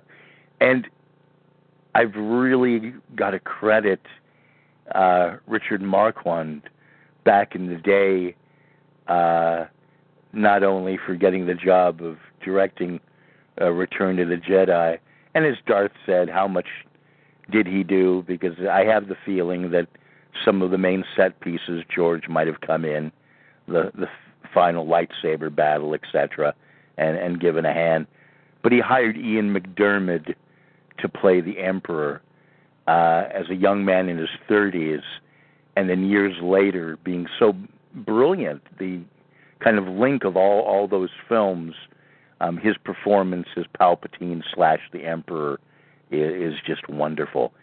And uh, with J J Abrams taking over, to me, it's tossing a coin. I, I it's wait and see. I don't know if I'm I'm not cheering and I'm not crying right now. I, I'm not a J J Abrams booster. I enjoyed what he did with Star Trek on one hand for the movie that it was. I know that it will never be my Star Trek. It's not my crew. I'm an old-time fan. It it it's something else. If you called it something else and not Star Trek, I could probably enjoy it more. But it, it doesn't have the feeling. Maybe it wasn't made for me, and, and I accept that. And it, it's not going to be for my generation. But going into the Star Trek franchise of films, it took someone who wasn't invested in Star Trek, Nick Meyer, who brilliant Time After Time is his film, who came on with Harv Bennett and saved the Star Trek franchise after Star Trek the Motion Picture, or Motionless Picture as the case may be, if we want to get cynical about it. Um, the first movie directed by Robert Wise, which is a miracle that it ever got on screen with all the problems uh, with the special effects being trashed and then redone. Um, actually, one of the greatest things about Star Trek the Motion Picture is Jerry Goldsmith's wonderful score. His his opening theme, the the undercurrent music for the Klingons, which is something that's that's going to be used for years later in in Next Generation and in other Star Trek films. Uh, the the use of the horns, et cetera, to un- underlie them. Um, I, I think that's wonderful. It was great seeing the crew get back together, but again, it's the even films. To me, the really valid, amazing Star Trek films, two, Wrath of Khan, and my feeling is if you never did any more Star Trek films after number two, I would be sad but satisfied, because I think it's perfection. You can't do anything better. It, to me, it says everything you need to know about Star Trek without any of the over-preening, bad writing sometimes, or E Plub Nista, or too many shoulder rolls that Shatner uh, could do every now and then. and I and I love and I love William Shatner. I think he's an amazing actor, but there there are times, and um, quite a few of them. No, no, you you got to go into the guy's career. He, he's really amazing. Andersonville Trial, Boston Legal, Andersonville Trial, Judgment at Nuremberg, uh, The Tenth Level, a lot, lot of different things. A Boston very strange Legal. movie um, called Incubus in Esperanto, which which is something uh, that Ingmar Bergman would have made. Uh, the way it's done, um, it, it, it, it's it's rather amazing. Um, but two, four, and uh, six, and um, and I am forgetting the name of the film right now. The Next Generation film uh, with the Borg. First Contact. Thank you, First Contact. To me, those are the great films. Those are what the about really... um, Generations? Um, I don't like Kirk uh, dying kind of silly on a mountain. Um, I, I don't know. It, mm. I th- I thought Star Trek three deserves to be on that list. Three is very good. Three is very good, but but it, it kind of made me sad to see the Genesis planet so philosophical and mythic in number two, uh, life out of death, and then we learn, eh, it's it's a it's a pile of junk, and it's falling apart and. And it's and it's a little too convenient that just happens to get Spock off that planet just as he's about the right age and all those things. But no, again, Star Trek three, um, if I was ranking the others four stars, I'd give it three and a half. So we're we're we're not it's not too far from the mark. I agree with you on that. Um, but uh, I'm hoping I'm hoping that. Uh, Star Wars is just going to blow me away. I hope that I'm there with tears in my eyes and cheering because I hear the Star Wars theme and I get shivers. Even even have it watching Phantom Menace, even uh, with overmuch Jar Jar Binks and midi-chlorians and some of the things I don't like on it. But then I'll have John Williams' amazing Duel of the Fates music and Darth Maul. Brilliant. And twin lightsabers, and that is fantastic. And I will be there mesmerized forever.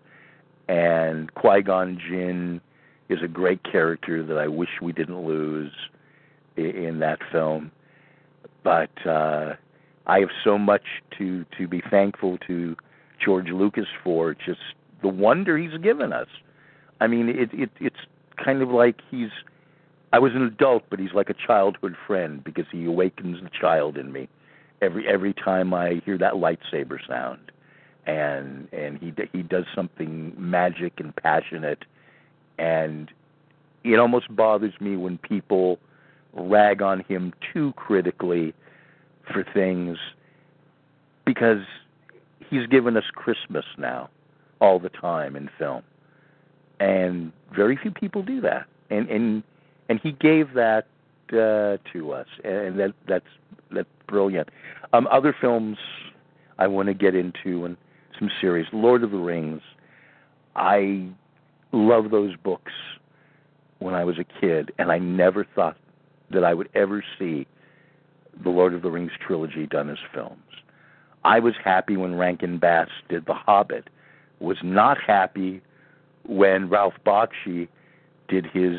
Lord of the Rings, only halfway through, rotoscoped, rather messy kind of animated film uh, that came out in the seventies. And I, I do like Ralph Bakshi. I, I, I really like Wizards.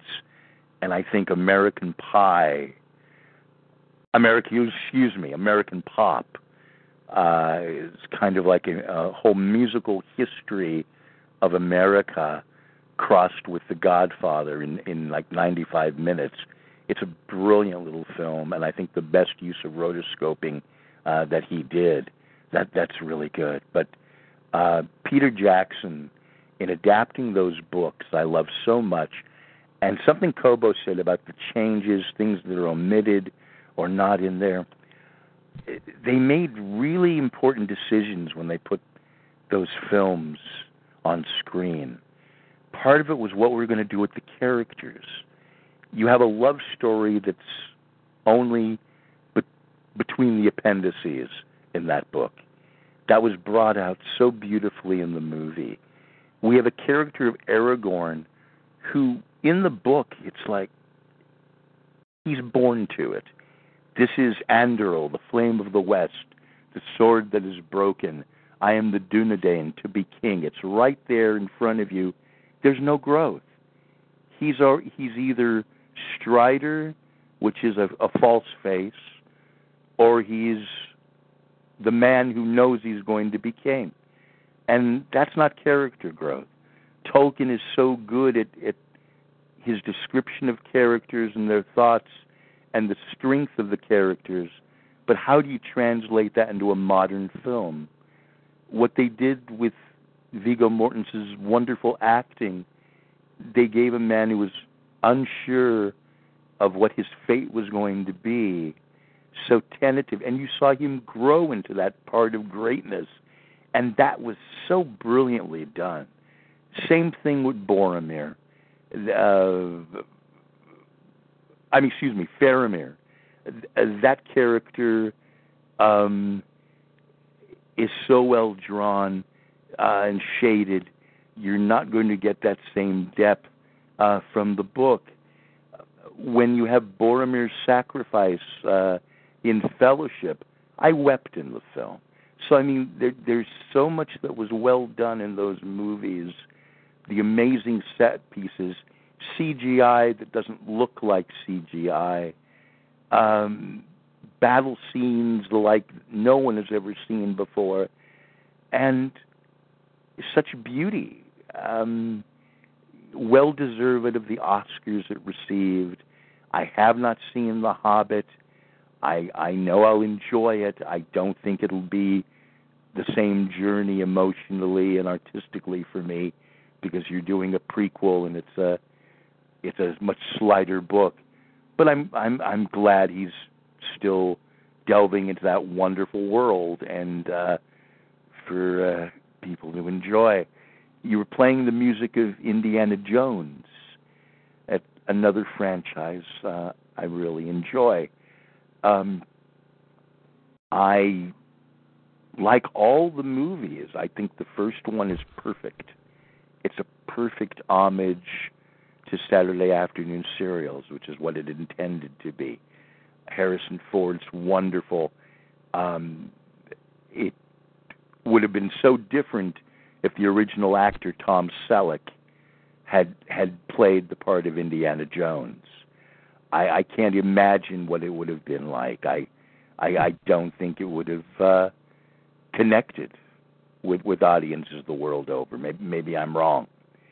Um, I really enjoy the second film. A, a lot of people, in fact, Spielberg in years later has come down against uh, Temple of Doom and said, my heart wasn't into that film, et cetera. I like the rather dark feeling of it and the character growth and the real sense of danger from that film. Um, Indiana Jones and the uh, the Grail, I I don't think that film works as much because um, it's fun with great with Sean Connery as his dad, but by the time you get to the resolution, it's like that's it. That that's that's what we've been fighting for. That's that's the payoff.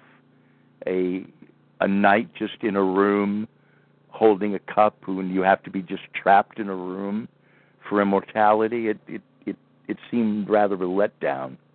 Bit five doctorish. Mm-hmm. Kind of. kind of. You know, it was just kind of a letdown. Crystal Skull, um, some of it a little far-fetched, but it, it had a fun nineteen fifties feel. Great to have Indiana Jones back. And I, I think what I loved more than anything was having Karen Allen back as Marion Ravenwood and knowing that uh, her and Indy have a son and kind of the legacy continuing, and it had a great feel to it. I, I really enjoyed uh, Crystal Skull. I I, I I I didn't have a lot of the problems uh, some people had with it.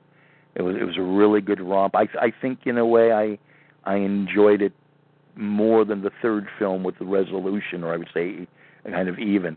It, it I didn't feel let down uh, let down by the film. I, I I really thought it was it was a fun ride.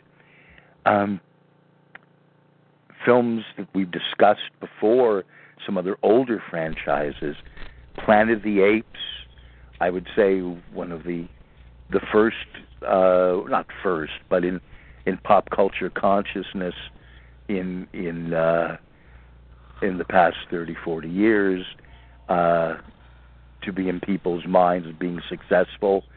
They've had a revamp now with Rise of the Planet of the Apes, which is very successful, critically, and I think artistically beautiful, and they're going to continue with that um, franchise based on that film, um, ra- rather than what Tim Burton did, and I, I think he rather failed with his attempt at uh, paying homage and, and his uh, redoing of, of uh, Planet of the Apes. Um, when you talk of trilogies, I have to go back and, you know, we're not talking financial, but culturally important. One of the ones that really put the mark on doing trilogies, the uh, the Godfather trilogy. Francis Coppola doing these amazing films, doing first two films, won so many Academy Awards and critical acclaim. Brilliant. Then to go back years later to the character of uh, Michael Corleone, and instead of making him continuing in the, in, in the same note as the second film, being this terribly driven criminal uh, crime lord, he wants to put it all away. He, he's he's longing for redemption, and so the film is the whole question, with so much blood and darkness uh, in his soul. Can he put it aside? Can he be redeemed? And I, I think that really makes that film stand out. Um, there's something in consciousness saying that that film was not uh, critically successful or a failure, but it it, it got wonderful reviews. Um, there were some very mixed, but a lot of Academy Award nominations and brilliant performances. Um, there's been much said about uh, Francis Coppola casting his daughter Sofia Coppola, and she's a very good director now, and perhaps her less than stellar performance. She was not an actress. I think she did an amazing job for someone who was just put in the film after Winona Ryder, who was originally going to uh, play the part, had to bow out out of illness. And uh, Coppola was Francis Coppola was put in a rock and a hard place, had to do something, and put his daughter in the film. And I think only the hardest-hearted person could watch the end of that film and not be moved with her performance and how she plays out some of the final scenes in that film. I don't want to give spoilers on, on this, but it's uh, it's if no one has seen these three movies, they're... Uh, of the greatest films ever in the history of film. And, of course, she's a fine director now, isn't oh, she? Oh, w- wonderful, right. wonderful. Um, Marie Antoinette. The God, the greatest three films ever? Um, no. What was that? You are talking about the Godfather trilogy, right? Being yes. The greatest films ever? Um, no. Hmm. I... I, I didn't say they're the greatest tri- films ever. I would say they're three of the greatest films ever made. I would think it's the greatest trilogy made, maybe not the greatest uh, franchise. Yeah, that, that, but as the that's greatest up to trilogy. Someone's opinion. I'm I'm not saying they're the greatest film ever made. You know, that, that depends on somebody's list and what your mood is at the time. But I think for an achievement, when someone thinks about a franchise that began the idea of trilogy, That, that those are the films that, that did it. But um, you know, oh, I, I I would have it in my. Hold on, hold on a minute. What was that? Sorry. Hold on. How how Godfather wasn't a trilogy until after Star Wars had completed its trilogy. I mean, film three comes way later than film two. That's true. Um, that's... I mean, it wasn't it wasn't at all envisaged as a trilogy. Mariapuzzo wrote Godfather. Okay, I'm I'm getting my, my time factor on that then. It is a great trilogy. I don't. But, you know, that, but that's okay. A minor point. I don't take quibble with much of what you're saying, but you know, it, it wasn't originally a trilogy. Yeah, I, maybe there was not the intent for that till years later, and and using that. There was even a question of doing another film, and Puzo passed away. Coppola would never want to do that, but every now and then that, that crops its head up, you know, in uh, in cinema and wanting, wanting to do that. Um, I can see Godfather one being one of the greatest films of all, all oh, no. time. Two was better, surely. Yeah, two... I mean, it's two. It, again, it's a matter of opinions. They they do well, different things. it, it is also well. It's not exactly a matter of opinion. It is demonstrably yeah, good uh, opinion says the second. Well, I mean, clearly, I mean, no, clearly, if you can. But I mean, two clearly got more awards than one. So I mean, you you can you can and, point and to the metric. The construction of two is really intricate. Right. The the way we we go from present into flashing back to young Vito I mean, Corleone. Just a, just and Pacino grows as an actor in that. Yes, ah, but, but you know, again, whether whether Godfather one or two is better, again, that's that's a matter of opinion. I think maybe it's whether I have steak or chicken for dinner. It, they're both wonderful. I would, you know, I would, uh, I would rank them. I would rank them equally in my book. Uh, three, three a bit less, but mm. something that's interesting that he did uh, when he had it on television one time, and it was also, it hasn't been on D V D, but he did something. It says Godfather novel for television. He re-edited the entire uh, trilogy together, took out the aspect of flashing back to young Vito Corleone, and did it in chronological order yeah. as hours, one seamless film. Miniser- ten hour miniseries. And a miniseries, and that's fascinating. I hope they put it that way on D V D in the future. I don't know if there are any plans or not for doing that.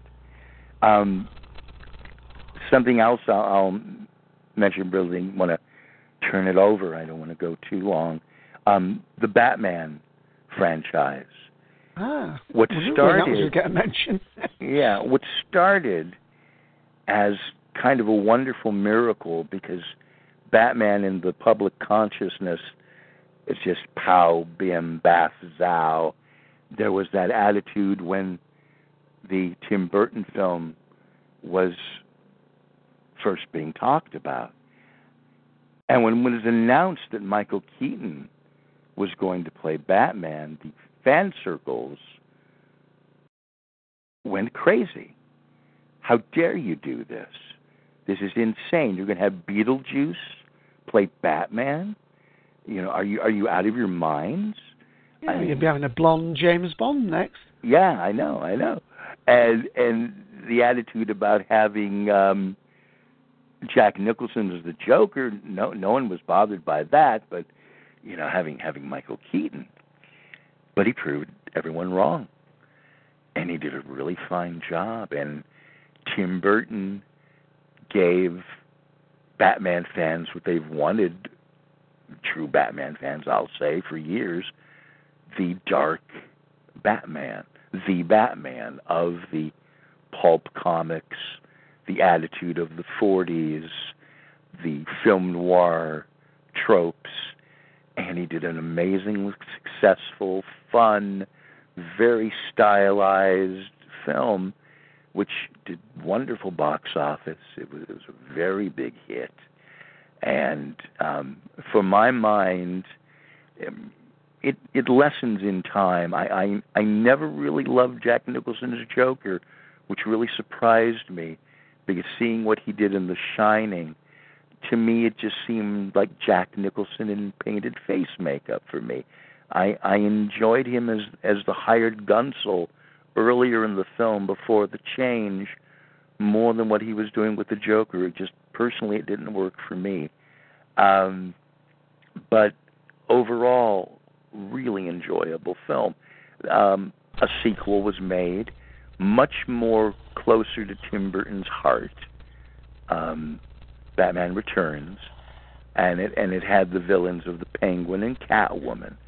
I, I think it's a better film. Uh, it, it, it's it's again very dark, maybe too dark for a lot of parents. We had a lot of problems here, and a lot of sexual tension and attitude because of uh, um, Michelle Pfeiffer's Catwoman and her very very tight leather, and and whips and uh, and attitudes, and Danny DeVito uh, biting biting the heads off. Uh, raw fish, and uh, a, a bit maybe too grisly uh, for some, but again, very good box office. Then, oh, we had Joel Schumacher come in. Joel Schumacher, who is a really good director, wonderful genre and non-genre director, Flatliners and The Lost Boys, Uh, to name a few, and um, he came in with Batman Forever with Val Kilmer taking over the role of Batman and Nicole Kidman, and we have something very strange to at least this Batman fan, a Batman that's well adjusted. He's Joel Schumacher said, "My Batman isn't bothered by his parents' murder anymore. He's adjusted to it," and uh, that if you take that away from Batman, if you remove that, there's no Batman. This inner turmoil is what keeps this guy putting on this cape and cowl and going on roofs and beating up criminals and having that line that he will not cross between good and evil, because he is driven. Because every time he sees a crime, he he reenacts what happened to him as a little boy where his parents were killed right in front of his eyes. If you take that away, you're taking away the psychosis, you're taking away the trauma. Well, you might as well be doing Adam West. Can uh, I take issue with that? Um, he isn't well-adjusted. That's the whole point. Yep. Of the psychologist character. Exactly. Um, and you have Garish Neon in the film. You have Tommy Lee Jones as Two-Face, and Jim Carrey and Jim Carrey is in a part that is so over the top, makes you run screaming and want uh, Frank Gorshin to return to us. And I, I really, I really like the Adam West Batman. Can, can I ask you, Ken? I mean, yes. One thing that always surprised me about the the, the stories was they'd have two villains in a story. I never understood why they would do that. Uh, I mean, sometimes the second villain was to set up the next movie, I suppose, rather than being two main villains. They did it a bit in Spider-Man as well, didn't they? Sometimes yeah, two yeah, they did Spider-Man. It. I, I guess maybe thinking it's going to pad the box office. They also did something really sad. Billy Dee Williams played District Attorney Harvey Dent in the first two Tim Burton movies. Right. So they were setting up the point that he was going to become disfigured and he was going to become Two-Face. That's right. The whole legend. That's the whole way it works. And Billy Dee was excited about the prospect that down the line, I'm going to be the villain. He was thrown out. He was gone by the time the third film. The only exacting continuity in those all four of those films is the wonderful Michael Gough as Alfred. And we come to the fourth film in this film series, Batman and Robin. We introduce Robin. We have Batgirl. We have Bat Nipples. And bat crotch shots, and the camera lingering on that butt, and this is not a good thing. Again, the terrible neon, and we have Bane, and we have Poison Ivy, and we have Arnold Schwarzenegger as Mister Freeze, oh. and it is one of the worst films ever, and it kills the franchise, and it's sad, and again, Joel Schumacher, how can you make a film like this and not know sometimes? How can you be such a good director? And he he he made a, a wonderful film with Michael Douglas called Falling Down, uh, a, a, about a man whose life is just totally distraught, one of Michael Douglas's best performances. This is a really good director, uh, Joel Schumacher, but he gets a hold of Batman, and George Clooney has since apologized. Oh, yes, he becomes the next Batman, so we're having three different Batmen. Um, I can't believe I'm about to defend any aspect of Batman and Robin. Oh, there, there's none. The, the only thing I can defend is every scene with Michael Gough. It's fine. There are little but, flashbacks with young Bruce Wayne and Michael Gough, which seem to be directed by someone else, and he brings some grace and art and talent to that film. Everything else is an utter embarrassment. But yeah, what I would, U K, U K what call I would, him Gough, the surname, I think. What was that? I'm sorry? But, his surname is pronounced Gough, I think, Michael in the U K. Gough, thank you. Gough. Gough. But what I was about to defend was Bane is a lot closer to what he should be in the comic book. I would say I, I would say only visually. He was basically just kind of a brutal, monosyllabic uh, ape creature in the film. Bane is so much more than that. Uh, he's a being of great intelligence and guile. In the film, he's he's just a Mexican wrestling luchador-looking henchman to Uma Thurman's Poison Ivy. That's that's it. But enough on that. Um, then, thank the gods that Christopher Nolan, years later, uh, with uh, Christian Bale and Liam Neeson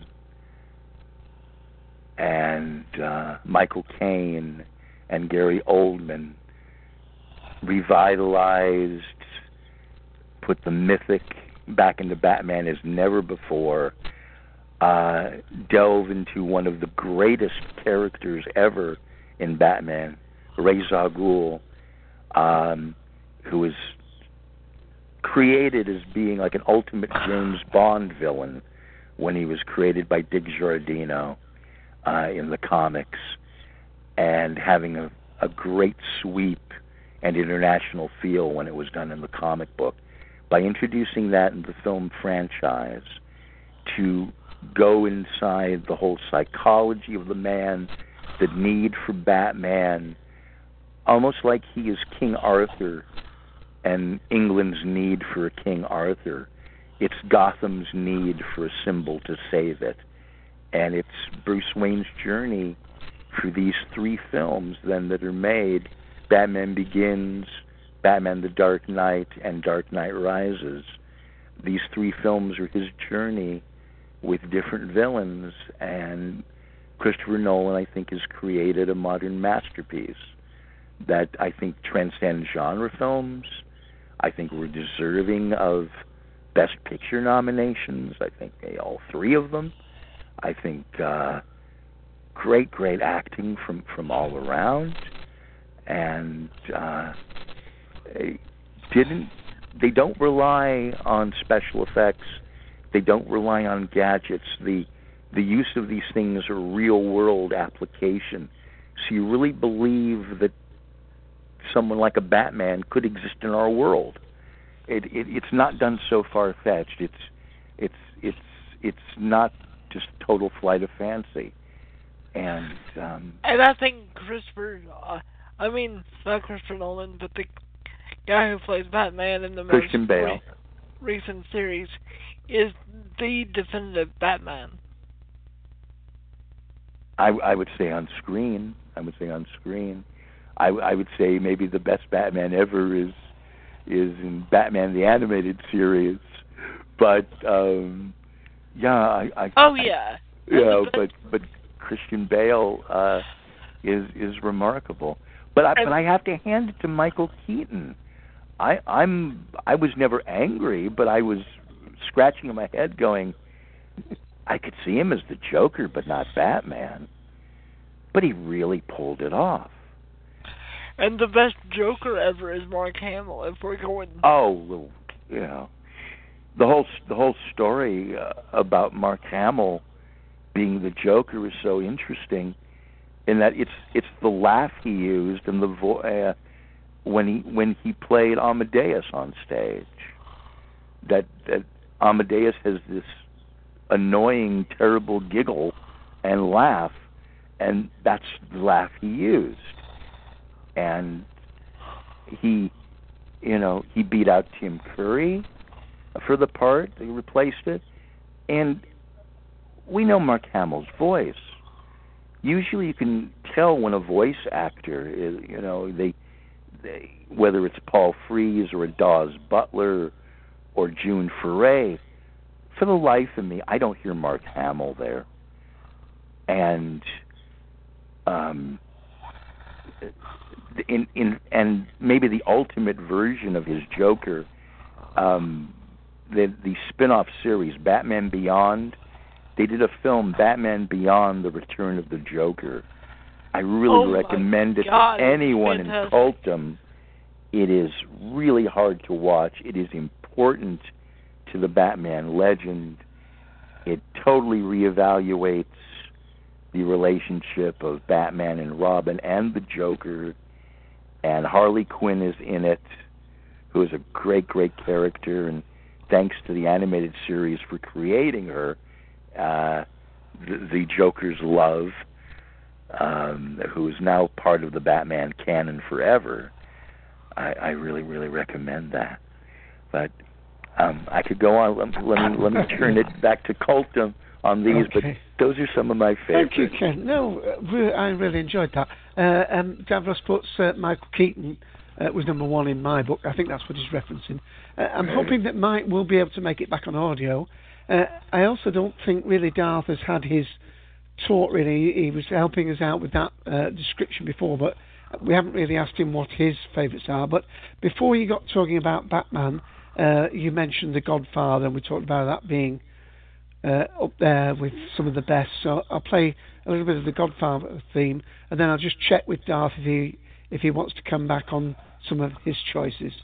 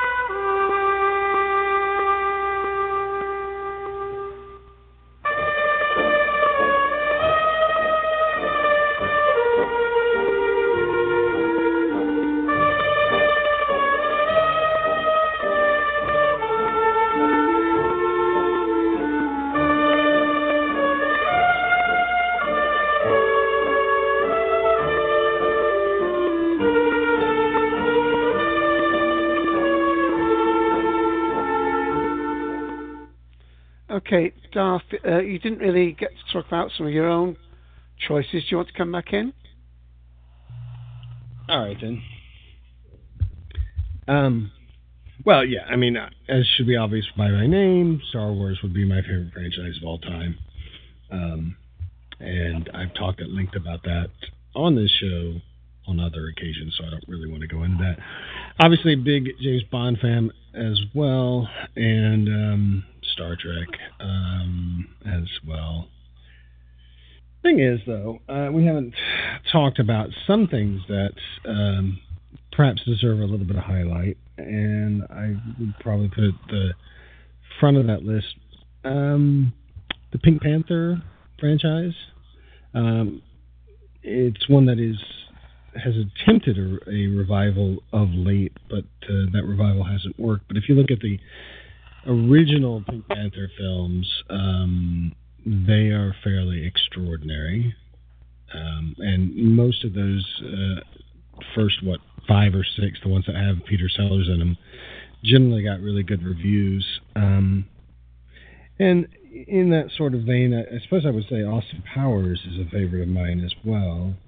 Um, but again, these are sort of comedy franchises. Comedy franchises don't, uh, by their very nature, uh, cross over well beyond the language of the um, original publication. So, you know, both in terms of Austin Powers and in Pink Panther, there's not that much difference between the um, domestic United States gross and the and the, the worldwide gross. Um, so therefore, they're not at the top of the list, but they're still, you know, in the top fifty of franchises. Um, I don't know. Uh, the one thing that we're we've danced around and haven't really talked about, maybe because the cult of, people who come into the Cult of the Collective aren't really comic book fans per se, generally. Um, is the Avengers movie and or what we might call the Avengers franchise. Um, and uh, of course, you know, Iron Man, um, Thor, the um, Incredible Hulk. Um, these are all, in a sense, they're franchises on their own, but they are part of the larger um, Marvel franchise, um, and they are tied together narratively by uh, clips that have occurred at the end of the, the credit sequences. So, and then then, then by the Avengers movie itself. Um, so that is. Really, if you look at it that way, that franchise is by far the biggest grossing, even in terms of adjusted dollars, um, mainly because it's such a loose confederation of films, but also because each one of the individual constituent parts has had, um, well, almost each one of the individual characters have had their own multi, um, film franchise. So when you put it all together, you're talking, I don't know, at least six films, I guess, um, but maybe a little bit larger. And I also like, you know, Batman's an interesting one because I don't, I, I, as I've said many times before on the show, I don't really like the character of Batman. But if you can separate out the Nolan franchise from the rest of it, what we might call the Dark Knight franchise from the Batman franchise, um, then I would have to say that actually that trilogy of films is probably the best trilogy ever put on screen. I think it's better than the Godfather trilogy. I think it, it's more tightly written, and, and it's more extraordinary for the fact that um, it is not a strict adaptation of anything. You know, Godfather, you might think of as great because it was written by sort of a singular voice. Um, whereas And it was also sort of written more, at least initially, it was written more as a literary thing than as a film thing. Um, whereas the, the Nolan Batman franchise is, you know, a screen-only trilogy. And I, I've got kind of a uh, a big place in my heart for people who can make a trilogy of movies work. Because it's, again, I think it's pretty easy, comparatively, to have a trilogy of books work, like, say, the Lord of the Rings franchise, and then to do an adaptation of those books. You know, that that offers varying levels of complexity, but generally that's easier, I think, than the framework to just, is there, isn't it? The framework, yeah, the bones are there, and usually the bones are pretty good, or else you wouldn't have bothered buying the rights. Can um, I get Doris to take on something? Mm, all right. Oh, the reason Dark Knight Rises didn't get an Oscar nom is because the Oscars are trying to send a message that reality bites deal with it. So that's why we're seeing things like Zero Dark Thirty, and Django Unchained. Do you think that's fair that the Oscars are sending political messages? Well, they've always had an agenda, I would have thought, whether it's political or not. I would have thought they... Uh, I'm not sure where you're getting this assertion. Is this something you're making up in your own mind, or have you got some sort of evidence that they um, have actually done a nomination of this kind? Um, it's been on several news articles. I heard it through SourceFed, which is a pretty reputable source. I've looked up the source material. I can't remember the website right off the top of my head, but I just wondered your thoughts on that. I don't have any great thoughts other than it it did deserve a nomination, I think. Um, but I mean, the the, the I thoroughly enjoyed it. I was very surprised yeah. that it was a a great ending to the trilogy. I thought the way they tied so much stuff up, and Gary Oldman, of course, was the thread that bound it to me as as much as anybody else. Sure, um, I, I don't. The, the Oscars are very finicky, very weird. Usually, they will only. Um, I'm sorry, I'm, I keep. I think it's probably from you, Kobo. I keep hearing myself in my own head. Yeah, I think um, it's. Uh, but I think it's Kobo. But at any rate, the uh, the Oscars tend to only honor one film in a franchise. Um, that's why, I, I mean, I think I think if you're going to allege some sort of vote rigging in this case, then you know you can't take so much pride in, say, Return of the Kings, because Return of the King was probably an Oscar for the entire trilogy and not just that one film.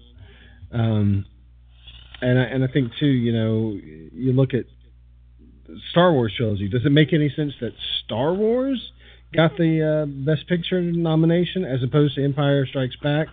No, I don't think so. But I think that the Academy probably felt like they couldn't give Empire uh, the same nomination as it gave Star Wars because they'd already given it to Star Wars. So there's uh, th- there's a sense in which the... It, franchises are at a particular disadvantage in the Oscars, whereas it's, it's possible for a director to get nominated four, five, six times, like, say, Woody Allen or whatever, or, or Steven Spielberg, um, because, you know, they're not sticking with one franchise. And this is one of the things with George Lucas is, you know, I think he did, I, I can't quite remember off the top of my head, I think he did get a Best Director nomination for Star Wars, but then never again. And, you know, I, I'm not sure how fair that is. I think that his actual direction is better on uh, Revenge of the Sith, really, than it is on Star Wars. Um, and but, how many Best Director nods did, like, Spielberg get, for example? A ton. But that's my point, is that, you know, if you got a director who doesn't necessarily stick in franchise. I mean, yes, we know that he has some franchise work under his belt. I mean, obviously, Indiana Jones is a franchise that he stuck with. But by and large, he has gone from one project to another. Um, and because of that, I think that puts him at a better place for the Oscars, because I think that they tend to, again, just... Um, ignore or I don't I don't know what the right word is. They feel like they can, by giving a nomination for one film in a series, they are basically saying, all right, this is our blessing for the entire series. And and I don't think that they necessarily pick the best film out of a series to do that. Uh, they just pick one of them, and there you go. I'll self-mute unless I got something to say. Okay. Um, so anyway, I don't know where we were, but uh, Pink Panther, Austin Powers, uh, the event, Avengers, um, and uh, you know, this is. A, I, I'd also throw in the Jack Ryan franchise, and I know it's it's that franchise is kind of a mess because it's um, you know the same. You got three different people playing the title character, and yet it's it's not like twenty films like the Bond uh, series where that's a little bit more acceptable. You have sort of generational bonds there, uh, whereas with the Jack Ryan series, it's like, you know, within a space of a few years, you've got three different people playing Jack Ryan.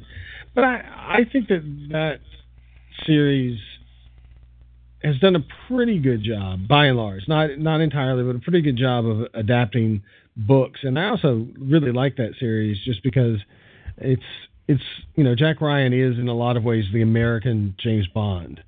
And you know, even though it's only yeah. one of the four films, I really, really like the Alec Baldwin interpretation of what a a an actual intelligence worker would be like. Uh, and this is something that's in the books. You know, the the, the nature or uh, the notion that Jack Ryan is not prepared to be a James Bond. He's you know he's a, a statistician. He's a guy who's working in a cubicle at the C I A, and then he's suddenly thrust into um, field work. And I think that Alec Baldwin does the best job of that, the best job of being the, you know, a good civil servant, you know. Um, and it's a fascinating take on things, and it's a real counterpoint to the James Bond series. And I, um, even though I think Harrison Ford was kind of the wrong person to choose to succeed in that series, it's, th- those series are still good because it's it's. It's, it is an anti-James Bond that is still serious and is still something worth looking at. And, you know, as an adaptation of books, I think that that series is better than the Bond series, because the Bond series is, with a few exceptions, really disappointing when it comes to translating the books. And it makes it, it divides the fandom in the sense that, you know, you have people who are James Bond book purists, and you have people who are movie purists, and you have a few people who are kind of in between, don't really care, and it, it makes it difficult in a way to be a James Bond fan, because there are real differences and distinctions between um, the the products that had the James Bond logo on them. Whereas I think with the um, the Tom Clancy series, the Jack Ryan series, there, you really are talking about um, pretty faithful adaptations. And, you know, if you say Hunt for Red October, for instance, and, and you go to see Hunt for Red October, you can basically describe what the book is. Not in every detail, because Tom Clancy writes huge novels. Um, but the basic plot outlines of of Uh, Hunt for Red October is in the movie, and that's that's something that you really don't get from almost every James Bond film, except for Casino Royale. Casino Royale, that's you could watch that and you could feel like, oh, I basically know what the story of the book is. But um, the Jack Ryan series is great because it it um, it doesn't divide the Tom Clancy fandom. And uh, the other thing that's great about it is it kind of plays okay outside the U S, uh, which is unusual for um, films that have to do with the operations of the United States government. Um, I don't know if that's because of Harrison Ford, maybe, uh, but for whatever reason, Jack Ryan series has always done pretty well outside the U S and isn't viewed in the way that, say, like most recently, Zero Dark, Dark Thirty, um, you know, has struggled in some parts of the world. But uh, I don't know. I guess that's about it that I can think of, of of franchise. Oh, I can say things I really don't like. I hate the Mission Impossible franchise, every iteration of it. I really hate it. As soon as they killed off Phelps, I was like, this is not Mission Impossible. I am out of here. Darth, um, thank you. Uh, just ridiculous. I hated that ridiculous. So much for that reason. I mean, totally. Just that is the way to kill your franchise. And I mean, I guess they felt like they could do that because it had been so long since Mission Impossible had been on the air. But I mean, come on, that, that's just that is just so stupid. That is like say that is like having a Star Trek movie uh, about a defector, and that defector turning out to be McCoy. Uh, no, you will not make anybody happy with that. I also hate Jurassic Park as a franchise. I think that is something that should have been one book and one movie and done. I think that's milking things. Um, Transformers clearly is horrible. Uh, and I think it says something when you look at the balance between domestic and international there, you know, with it being really heavily in favor of international, uh, that you come to realize maybe the actual English words aren't that great. Um, I also kind of think I have respect for Pirates of the Caribbean because I just don't. It boggles my mind still that they made a multi-billion dollar franchise out of a ride at Disney World yeah. that I loved, by the way. I love the ride. Um, but Chronicles of Narnia? Is that one of your favorites? Wait, wait, hold on. But but oh, I, I will. Yeah. The weird thing about Pirates of the Caribbean is like film one is really good. Film two is okay. The latest film, oh, my God, it was horrible. It was one of the most disappointing uh, uh, uses of money shores, that I made. That one, I don't even remember what the subtitle is, but it's number four.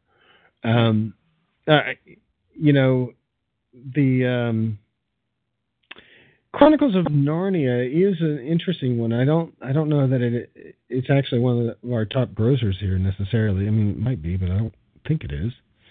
Um, it uh, beats uh, Born Identity uh, uh, just below Rocky, um, and it um, it's over the one billion mark uh, worldwide. But that's constant dollar. I think I'm looking at a. I think yeah, I'm this looking is at the, a, um, the the numbers dot com one. Yeah, it's. I mean, it's, it's not constant dollars. It's just uh, unadjusted, right? Because I think uh, I'm unadjusted. At, unadjusted. Yeah, because yeah. I think I'm, I'm looking at an adjusted uh, list, and it's not there. Heard the um, heard of the oh my gosh, the franchise name just popped into my head. Um, the author's name is Vince Flynn. It's the um, Mitch Rapp series. Has anybody heard of that book series? Nope. nope. I don't think it'll ever get made into a movie because um, James Bond and um. Tom Clancy have a lock on the spy genre, but it's clearly better written, and I'd love to see this made into a, a franchise, and I just don't think Hollywood wants another spy genre. Right. Uh, just going back to your list, uh, Chronicles of Narnia is listed just below Rocky and the Mummy um, at th- three hundred fifty. thirty-seven million dollars. Well, the interesting thing about the, the Narnia franchise, and I think it's been a pretty good one, uh, and I really hope that somehow they make it to the end of it. I don't think now that they will, but there was a time where it looked like they actually were going to do it. Yeah, right? It did. Um, but the interesting thing there is there, there's a, if you look at Prince Caspian, I've always really liked that film because it it does something pretty similar to what's done in um, Lord of the Rings. We, we heard before how the, one of the improvements of Lord of the Rings movie is the story of Aragorn, Aragorn and certainly the story of Arwen, um, and how you know some actual genu- genuine character development was built into the film in a way that it didn't exist in the book. And Prince Caspian is pretty much the same way. Prince Caspian, you know, features kind a very weird sort of battle at the end um, in, in the book that doesn't really make a lot of sense. It's really hard to... It's not well described, I, w- I guess I would say. Um, whereas if you look at what is done in the film, it actually deliberately breaks with the book, but it makes for a much better and clearer picture of what's going on, and yet it is still faithful to the essential underlying truths of, of what are the themes, I guess, of uh, the Narnia series. And it's really well done. And I, I, I would, although Lion, the Witch, and the Wardrobe is always the, the story that gets the most attention, mainly because for some reason nobody can ever make it to the end of that whole uh, series. Um, I, I kind of think that the, the movie of Prince Caspian is better than the movie of Lion, the Witch, and the Wardrobe. Um, certainly it's the one that I turn to more often when I'm I'm thinking about watching a, a Narnia movie. Um, so it, it is sad to me that, that that franchise looked like it was going to go forward and now appears probably dead. Probably. And swamped by Harry Potter, do you not think? I mean, the children's...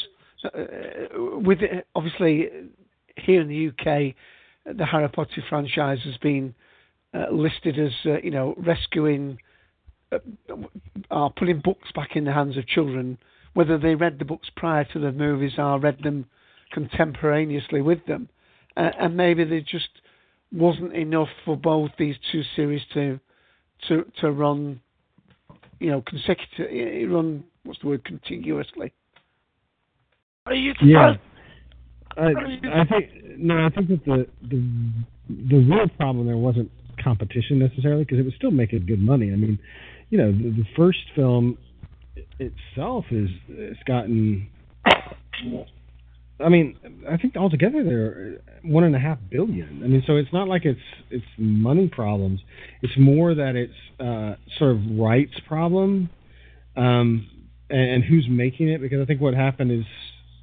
Walt Disney um, pulled out, is what happened. And so, yeah, Chronicles of Narnia, I'm just reading here on the mm. wiki page, seven hundred forty-five million, uh, just below mm. Amazing Spider-Man, and, bef- um, you know, not much below Star Wars. That's on now, the Wikipedia, Gr- Growstein. Yeah, I mean, the real, the real problem is that it's the thing that happened to... Um, Well, I mean, Disney pulled out after the second film, and then as the distributor, really, and the um, uh, they were replaced by twentieth Century Fox, which clearly is not as um, successful a uh, company. I mean, it's not as solvent necessarily as Disney is, and so therefore, now the question is, you know, for twentieth Century Fox, how successful is this film? You know, what am I trying to say? If it were Disney doing it, they would see the profits that, that Voyage of the Dawn Treader made as perfectly acceptable. I mean, they would always want more, but they would still be able to carry it and say, all right, you know, that's still making good money. We can still go forward with it. No big deal. But um, for twentieth Century Fox, they're going to be more sensitive to the... Um, the the profits that are being made, and they might say, well, you know, the first one did at seven hundred fifty, and then the it's seven hundred fifty from the next two combined, so obviously the you know they've lost fifty percent of what the first one made. So does that mean that if we go into the fourth one, are we going to drop even further than that? You know, so they have a more complicated question uh, to sort of solve, and um, I think it makes it more difficult for them than it would be if it were still in Disney's hands. I think that's the real thing, is just that Disney is out of it, and that makes it harder. And and also, you know, obviously, you know, the actual producer of it is Walden. And, you know, Walden is this, you know, avowedly Christian production company. And I think that they are a better fit at Disney, or with Disney as their partner, than with twentieth Century Fox. Um, so they might... There might be some friction there between the actual people involved. I don't know. That's total speculation. But, you know, there, there's a reason Walden would have chosen Disney over twentieth Century Fox to begin with. So. Are we surprised the Dark Materials didn't make it? The what? Dark Materials. No, like Dark Materials. The, the Golden Compass... I'm saying they oh. could have been franchised to rival Harry Potter. Well, I mean, that is, you know, the Golden Compass and all that. That is specifically anti-Narnia, right? I mean, that is right. a, an explicit reaction against C S. Lewis. Um, uh, so I, that, I just that found, makes it difficult. Yeah. I just found some figures for you, Darth. Worldwide, mm. um, adjusted for inflation... Um, no, hang on. Uh, the Chronicles of Narnia, three hundred... Hang on, that's... Uh, the wor- let's go to the worldwide one. Chronicles of Narnia, seven hundred forty-five million. Prince Caspian, four hundred ninety million. The Voyage of the Dawn Treader, uh, four hundred fifteen. So they stabilised a little bit with the second two. Right. I mean... But, but again, if you're twentieth Century Fox, you're a smaller studio... And you're going to be doing maybe some calculation there saying, do I believe that if we get into the material that is more esoteric, because, you know, once you leave Voices of Dawn Treader and get into Silver Chair and the other things, um, and especially as you get into The Magician's Nephew, you're moving into very um, it's like moving from Lord of the Rings to the Silmarillion, right? You're moving yeah, into right. the, the, the creation yeah. myth of that universe yeah. and everything. Do I, do you really believe that that material is going to hold the same no. level of interest as the rest of it? And and the answer is probably no. And that's and that's why even the B B C, when they did the adaptation, they only got as far as The Silver Chair. Um, it's just really difficult. But one would, you know, with all the movie making technology that we have today, one would think that you could finally do The Magician's Nephew and make it something interesting and weird and freaky. And, you know, if you already had, you know, a billion five in the bank, could you afford to have a film that only reached out to, you know, one hundred fifty million dollars worth of people? Could you do that? Maybe. But that's not how calculations are done. Obviously, Hollywood wants every single picture to make as much money as it can possibly make. Yeah, as an educational so, remit, it might. Right, yeah. I mean, if this were the B B C, you might say, okay, yes, we might be able to get the mill in there and try something, um, but it's not. So, um, But, uh, I mean, it, I think it's a good attempt so far. I think that the story, the, the films so far in that franchise have been reasonable, and it's it's good to see that it, it's made as much as a billion five, um, and that that is I think that's a bigger number than Twilight. I think uh, so. That's kind of good, but yeah, I don't know. the The other thing that's weird about you know franchises is we see in the Avengers phenomenon. And that is, how do you calculate the franchise? You know, is it just Iron Man, or is it Iron Man within the Avengers?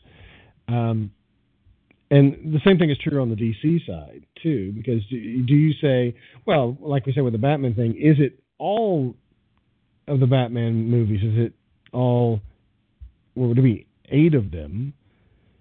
Because you'd have to throw in the, um, what is it, Batman sixty-six, the uh, Adam West is the first, is Batman one.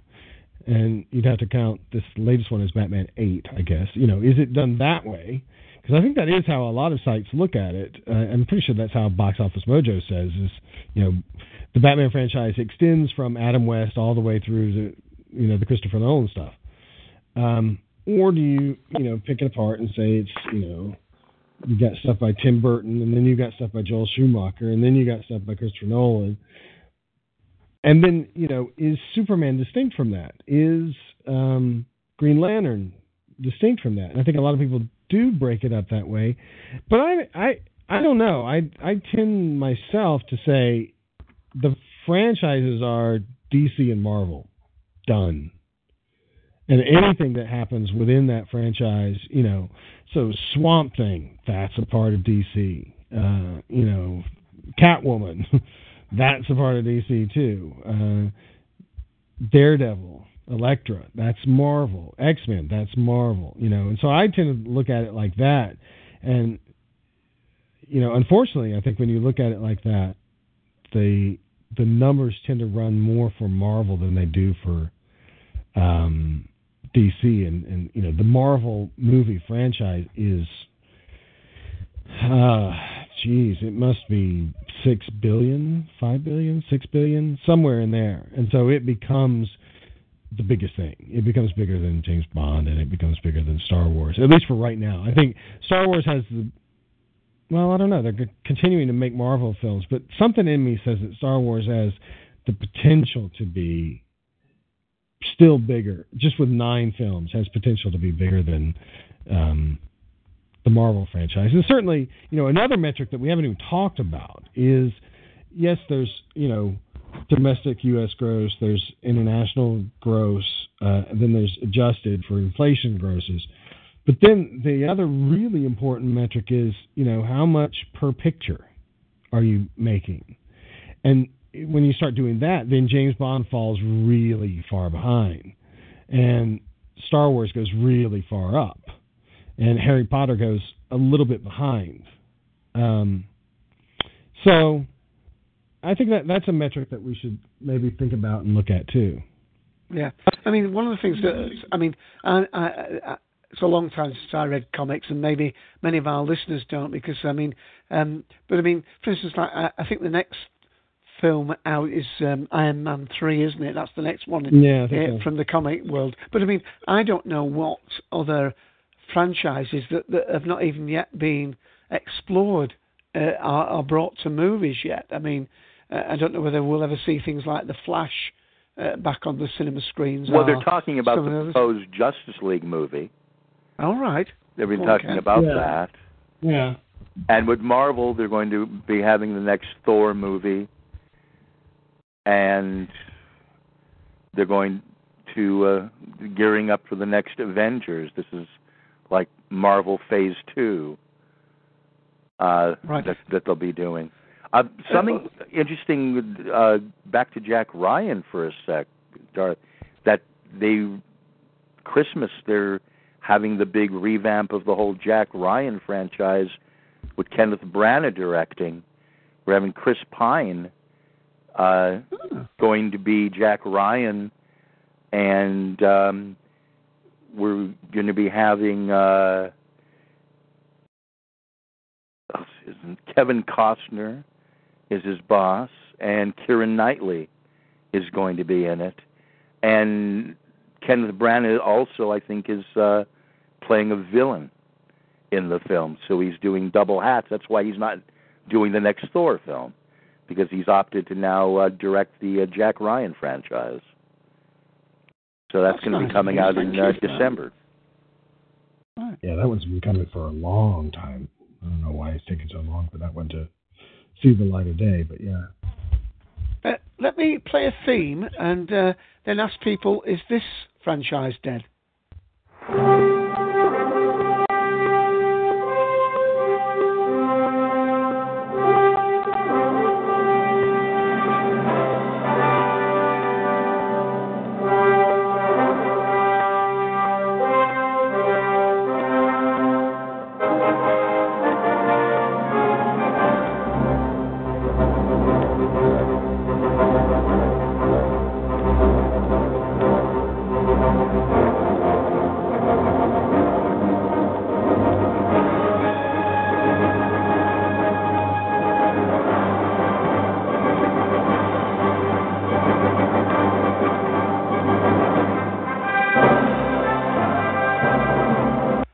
Stop that, as I'll listen to it all the way through. I just love that theme. Superman, for those who are initiated. Is that franchise dead, guys? Does anybody know anything on that line? Not at all. Man of Steel is going to be coming out next year. It's, it's not dead, but um, since the last Superman movie, I care a lot less about the franchise. So much so that I'm not okay. really worried about the next movie at all. Um, Uh, j- just looking at the time, Darth, is there anything else you are uh, eager to, to to bring in on your section? Because uh, we may want to go to Ian and myself uh, and then finish on the three-hour mark. No. I, I If you're going to ask about Superman, I do feel obliged to say a little something, and that is, uh, you know, it's um, it's kind of dead. I mean, let's say this is a last, last-ditch effort, you'd have to say. Now, they may hit it out of the ballpark, and that'd be fine if they did. Um, but remember, and I know we've talked about this on, on this podcast before, remember this is w- what they've had to do in order to keep the the rights to use Superman in the movie theaters. Because if they, if they don't do this um, thing by... And it has, you know, it's, it's this year that it's being released. It's got to be this year. Um, if they don't do it by this year, then D C loses the rights to use Superman, and so this is definitely sort of a tense time for D C because it's it. There is this possibility. There is a scenario by which D C could become divorced of Superman, um, and it, that just would be mind-blowing to think of the D C universe without Superman. It's it's it's it really I don't you know I don't know how much you know about D C Comics, but it is not just that Superman is a part of the D C universe. Superman is the D C universe. Yeah. He is he is the rock solid center of that universe, and no matter what title you pick up at some point or another, even if you're in the recesses, even if you're in like something like uh, Gotham City. What, is, what was that? The, the the comic that was just about the Gotham City Police Department. At some point in there, they're going to mention Superman. You know, I mean, he is fundamental to that universe. So there's a lot riding on this film from D C's perspective. Whether it be any good, the, the trailers are pretty interesting. I got to say, the trailers are fascinating. Uh, they but, look really good. But, you know, the thing that, that, that saddens my heart is, here we go again. How many times are we going to tell this origin story? Oh, no, they're not doing it, that it, origin. Oh, yeah, they are. No, it is another origin story. Um, uh, it's more than that. It's much. It's closer to the... Um, I guess you'd call it the. It's more to the Superman one, in which you know a part of the film is origin story, and then they get in. You know, he goes to Metropolis and gets involved in working for the Daily Planet, and there you go. Um, but still, you know, you are going back to Krypton in this one, um, which kind of is sad. But still, that's th- there is a lot riding on Man of Steel. I mean, with Smallville coming ending, you know, at series ten. I mean, it seems. I mean, I, I mean, I know there's some people that don't necessarily don't necessarily think a T V actor can carry uh, a movie, but I mean, with to me, the, the the way that Smallville was, I thought, so successful. I know, and I agree with you, Darth. It it maybe lost its way a little bit in series seven and eight, but um, I I stay with it all ten series, and mm. uh, anyway. Um, Yeah. Let, let, let's give Ian his say, because the poor guy's been waiting in the wings, and I have to play this to introduce Ian. Mm-hmm.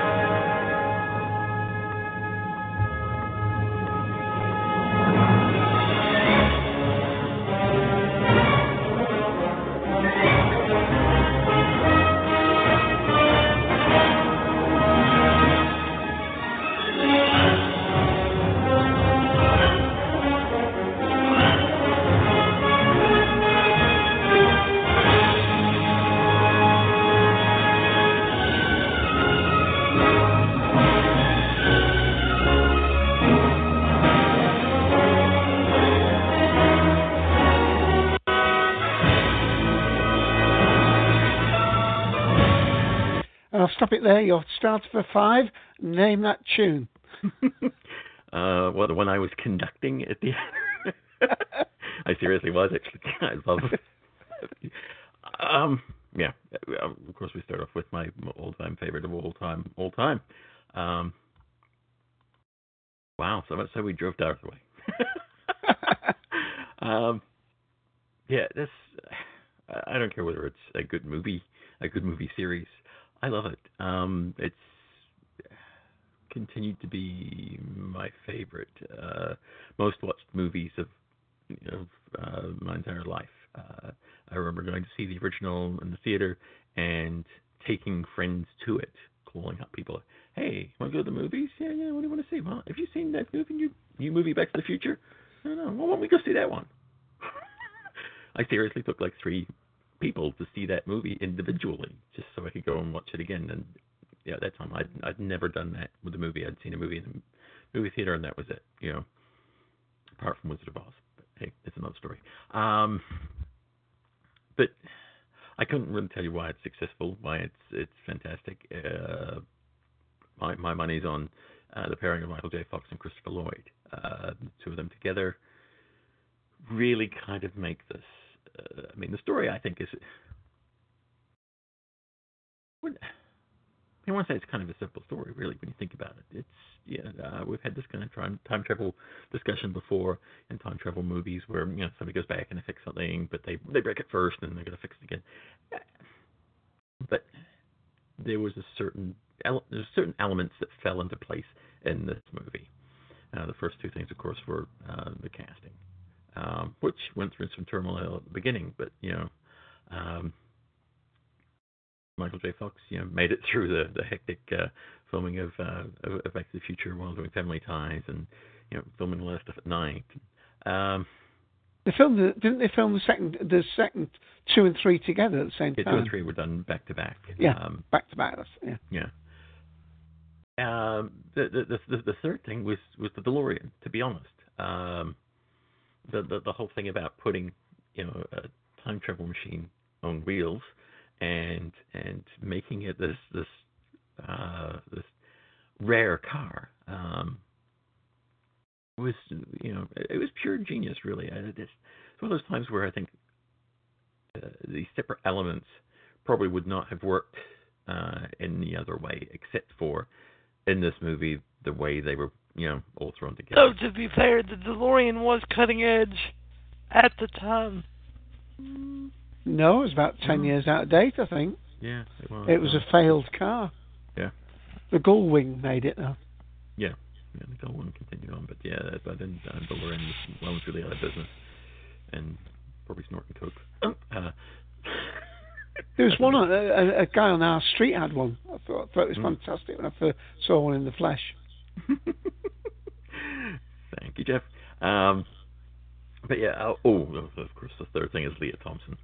Um, smitten, smitten I was, uh, and I've really kind of got to hand it to you know. Um, Putting all of those things together is, is what really made it. The music, I think, too. Um, not many soundtracks do I listen to. Uh, this one, I've, I've got all, all three of them, and can actually sit there and, and, and listen and, and imagine bits of the film and, and quote. And like I said, I was I was I was sitting here um, conducting uh, the, the music as as it played, and I know all the little intonations and.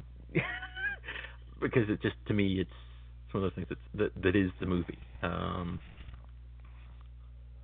Have you played yeah. the games, Ian? No, I haven't yet. I'm going to though. I keep meaning to get them, and they're on Steam now, I think. And um, I, I really do want to. Um, they're fantastic. And the other the other thing that, that really disappoints me is I never got a chance to get to Universal um, before they um, took out the the ride. Um, I really want to go on that ride. My parents actually went on it um, when I was living up in Minnesota. They they, um, they got to go on it, and I was bummed. Uh, my wife has bought me. Uh, actually, when I when I came to America the first time to meet Megan, um, after we dated for uh, seven months, um, I bought back uh, the box set of Back to the Future because I didn't have it. And then, uh, not long after we got married, uh, they brought them out on D V D.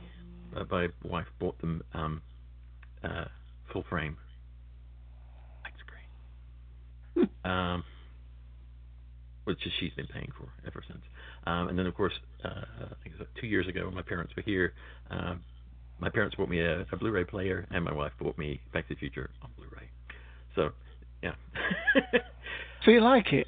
Yes, and right above me um, is actually the uh, uh, uh, die-cast metal uh, DeLorean model. Um, oh, no, no, no, no, that's nothing. Read out to our listeners what Mike has put in the text, please. Uh, a friend at uni has a DeLorean. Uh, he lived in the same residential hall as me, so I'd usually see his DeLorean out in the parking lot and uh, walking to class. And eventually there was a second guy at uni with one. Another that's new to guy. Uh, we joked about how it required uh, a duel to the death, two owners of DeLoreans at one uni. Brilliant, thanks. Yep. Um, let's see. I'm going to think of some other things that I like now. I've gone on about this one long enough. Of course, there's the usual stuff. I, I love, uh, I love the um, the original trilogy of Star Wars. Uh, the, the, the, the other three movies are fine. Um, The the original trilogy is my um, uh, what I watch when I'm uh, at home sick. If if you know I'm too sick to go to work, uh, the first thing I reach for, oddly enough, it's not Back to the Future, it's Star Wars, and I don't know why. There's, there's something about that. You can just kind of put it on and curl up in bed, and I don't know. It's it's really kind of neat. Um, I'm just not that big into the other movies. That's why I'm not. I guess I'm not concerned about what happens in the future with the Star Wars franchise, because I don't think they could do any worse than, than the other one movies. Uh, I just, you know, there were so there were some things that just missed, um, and I'm not talking Jar Jar Binks. Um, I don't have a problem with Jar Jar actually.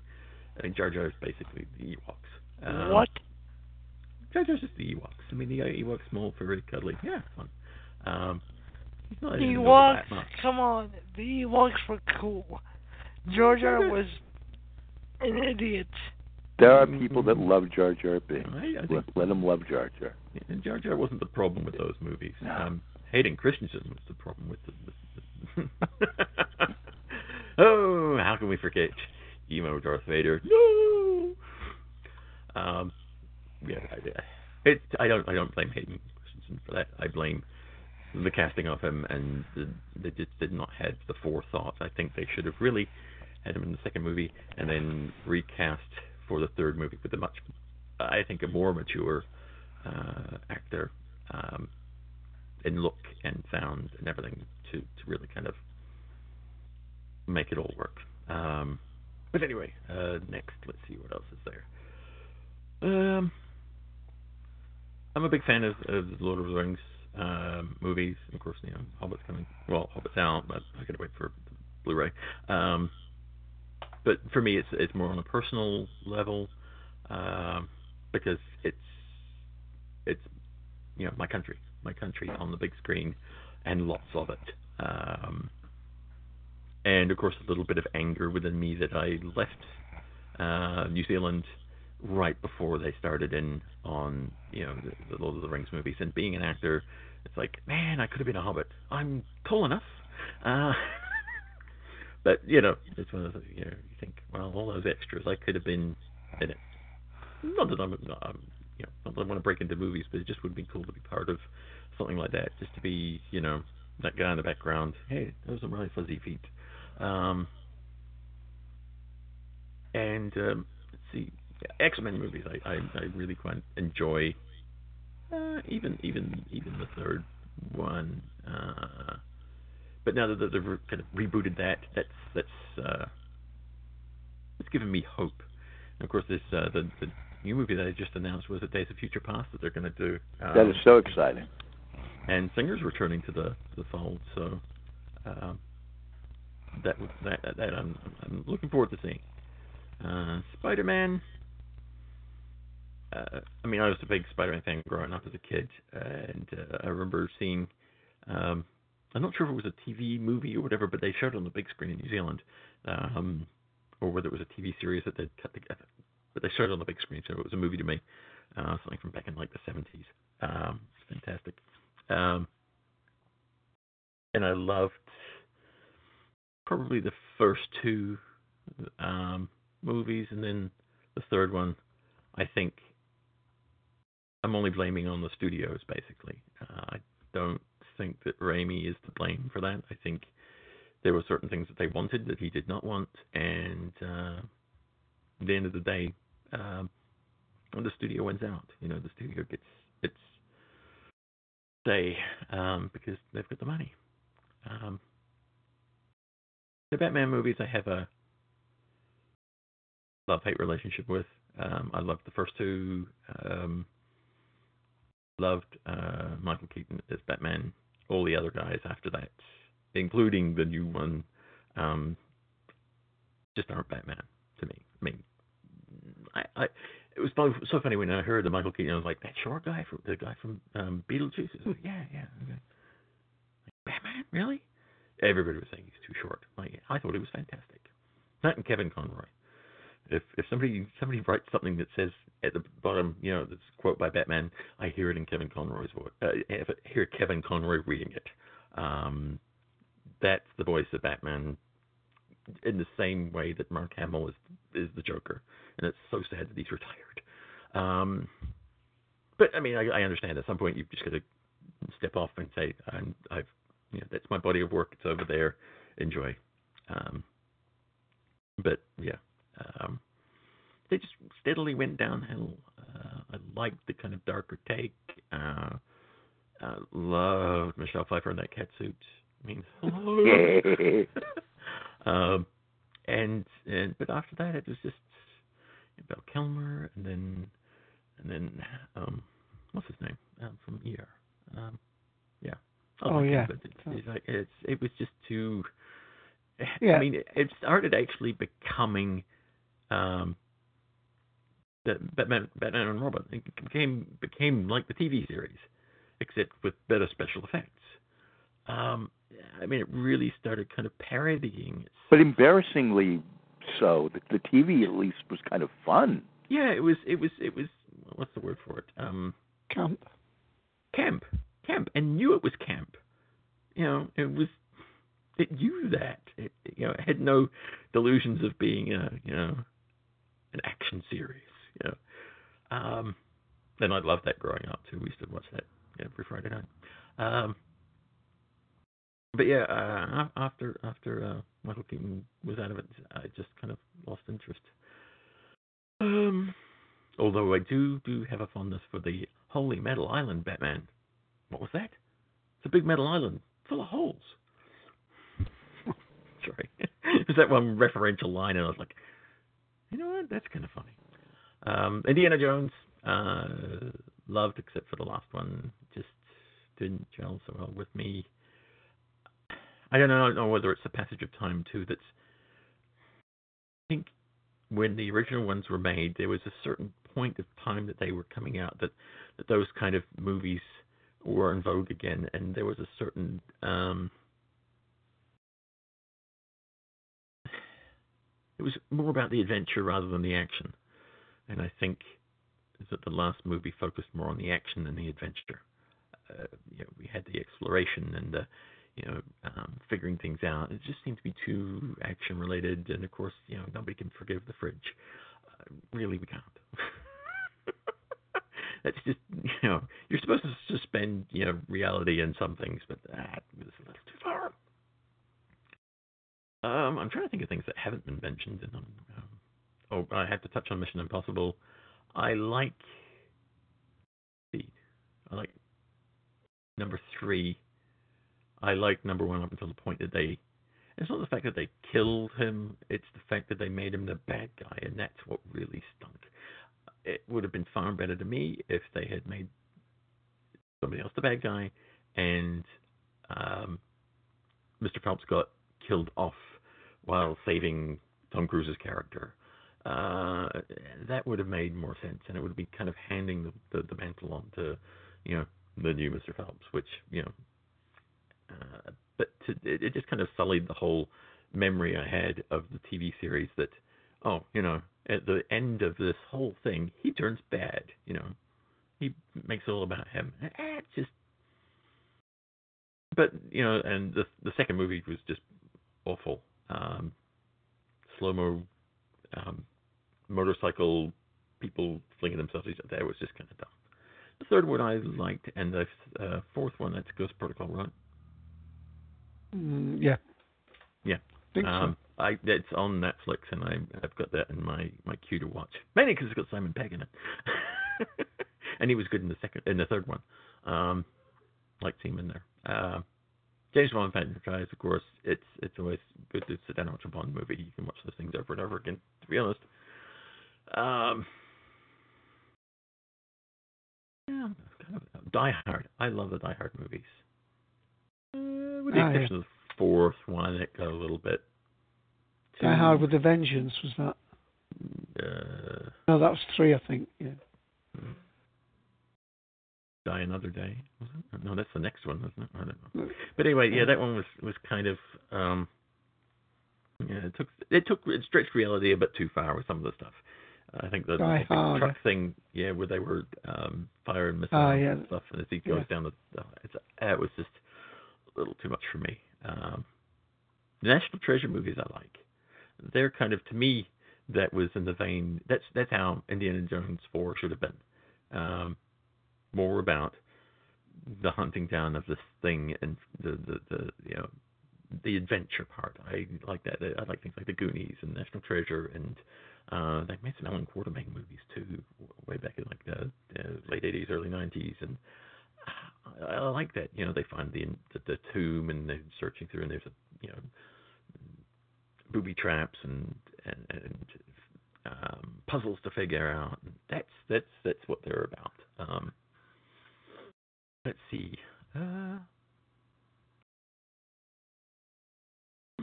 oh, Men in Black. I have to agree with with um, with Jeff on that one. The the the third movie was uh, definitely brought the, the the level of that franchise back up to a, a really decent uh, level. I think two kind of repeated three to to my mind as far as storyline goes. Hidden object, blah blah blah. Um, turns out to be something that you didn't expect. We kind of just had a bit of a rehash. And Men in Black three, they they put a little more thought into and and some some nice thought. Uh, and and it was fun again. Um, I do like the whole uh, Avengers uh, movie, like Dart was saying. If you roll those all in together. Um, Huge fan of those, um, but also separately, I'm a, a big fan of the Iron Man movies, um, and I don't think it's because I like Iron Man necessarily. It's um,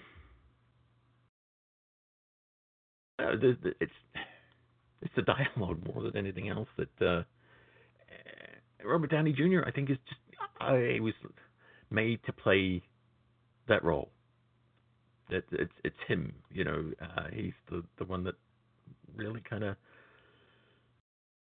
makes that whole thing work, and I think it's what brings me into the that movie, um, rather than the whole encompassing, you know, you know, uh, Avengers movies.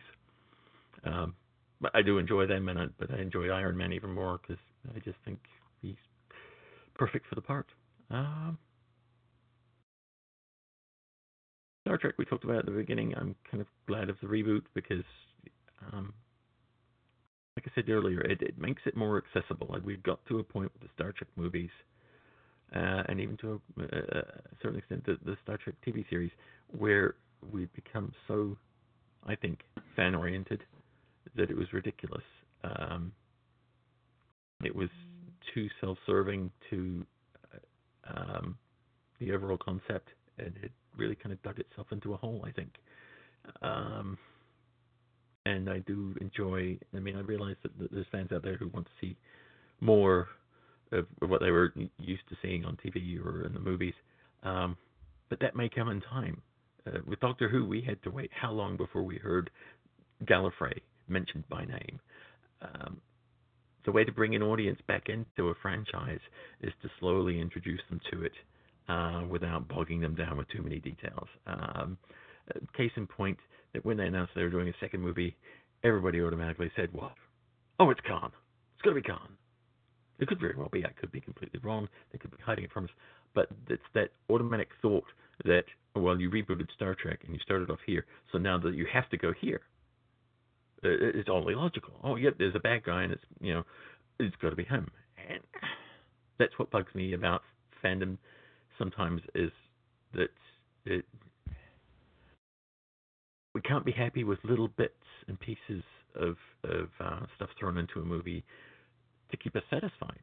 Um, we tend to focus too much on, well, you know, oh, well, that that, that, that totally ignores continuity. Um, that's why I like the fact that they went back like this and kind of created this alternate timeline, because you can really kind of then take bits of continuity that work and ignore the ones that didn't. You can say, well, we're just completely ignoring this bit. Um, we're saying that, that you know, you know, Khan went to explain, uh, escape from the planet and uh, and, and blew up, uh, or he, he landed and died, or, or or somebody shot him when he was a kid. I, you know, well, when he was growing. Anyway, um, it's that kind of thing that that I'm at odds with. But don't you dare try and touch Back to the Future, is what I'm saying. I mean, uh, that's yeah, what I'm saying. Is I, is I, I do understand the, why people have problems with it. Um, my liking of it is the fact that I can sit there with my wife and watch it three times, and she's not a Star Trek fan. I mean, she has watched a lot of the T V series, but that's just been a slow process of me introducing my wife into this kind of thing, uh, science fiction and fantasy, and and um, watching, you know. Uh, I think the, the show I got her in on was, was Voyager, really. Um, it was on every night, yeah, it was on every every week, and it was like she had to sit there and watch. And but this gives the option of, of getting her in on this. I'm, who knows, I might actually go to the movie theater and see uh, Into Darkness with her, which would be phenomenal. That would never happen before. You know, I'd have to drag her to a, a movie. Um, but, yeah. Uh, Ian? Yes? Um, not wanting to do a spoiler, mm-hmm. Are you familiar with the character that Alice Eve is playing in the film? I won't say anything, I just... No. I don't, I don't know an awful lot about um, who or what, or I've just seen that one trailer, and I know Benedict's in it. Okay. Um, and uh, apparently there's signs on walls and or a thing on the cell, and it's not the okay. name that everybody's hoping for. So whether that they're throwing people off the scent, I don't okay. know. I, w- I uh, won't say because it would be spoilerish. But, yeah, thank you, Ken. I'd, I'd rather leave it at that and enjoy yeah. it. But, but, you know, that's my point, is that, that uh, I, I'm not... you know, disagreeing with people because of, you know, well, your fans are stupid. No, it's like, I, I completely understand, because I'm like that. If anyone tried to reboot Back to the Future, I'd probably go hunt them down. Um, I don't yeah. even want uh, any more sequels. I don't want any more Back to the Future movies. You're done. It's good. Lift it. Ian, I don't okay. mind that they went back and, you know, recreated this timeline, alternate version of it. It's just the feel of the movie didn't feel like, oh, this is some advanced uh, spacefaring uh, group of people going out exploring. It, it right. didn't have that feel to me, and that's what I missed about that Star Trek film. Right. Well, it was another origin story in a sense, wasn't it? It was a very Earth-centered one. Earth was under threat, and the and the and the ship had just been built. I mean, I, I in some ways I'm halfway agreeing with you, Jeff, because it wasn't, but I, I felt, I mean, like the chap who played Bones, the more the film went on, the more I thought it was better. You know, at first I thought, well, that's not McCoy at all, but the, there was a lot about McCoy he seemed to capture. Uh, the only I one I didn't he... like is the, yeah, the the young Russian lad. I, not, I think they sort of parried him a little, par, parried Chekhov, yeah. him a little, yeah, a little bit too much. I mean, I don't, I don't hold it up as a piece of art or anything, because there's stuff in there I definitely don't like. I don't like the relationship between um, Spock and Uhura. I think that's bad. Mm. Um, I don't like that at all.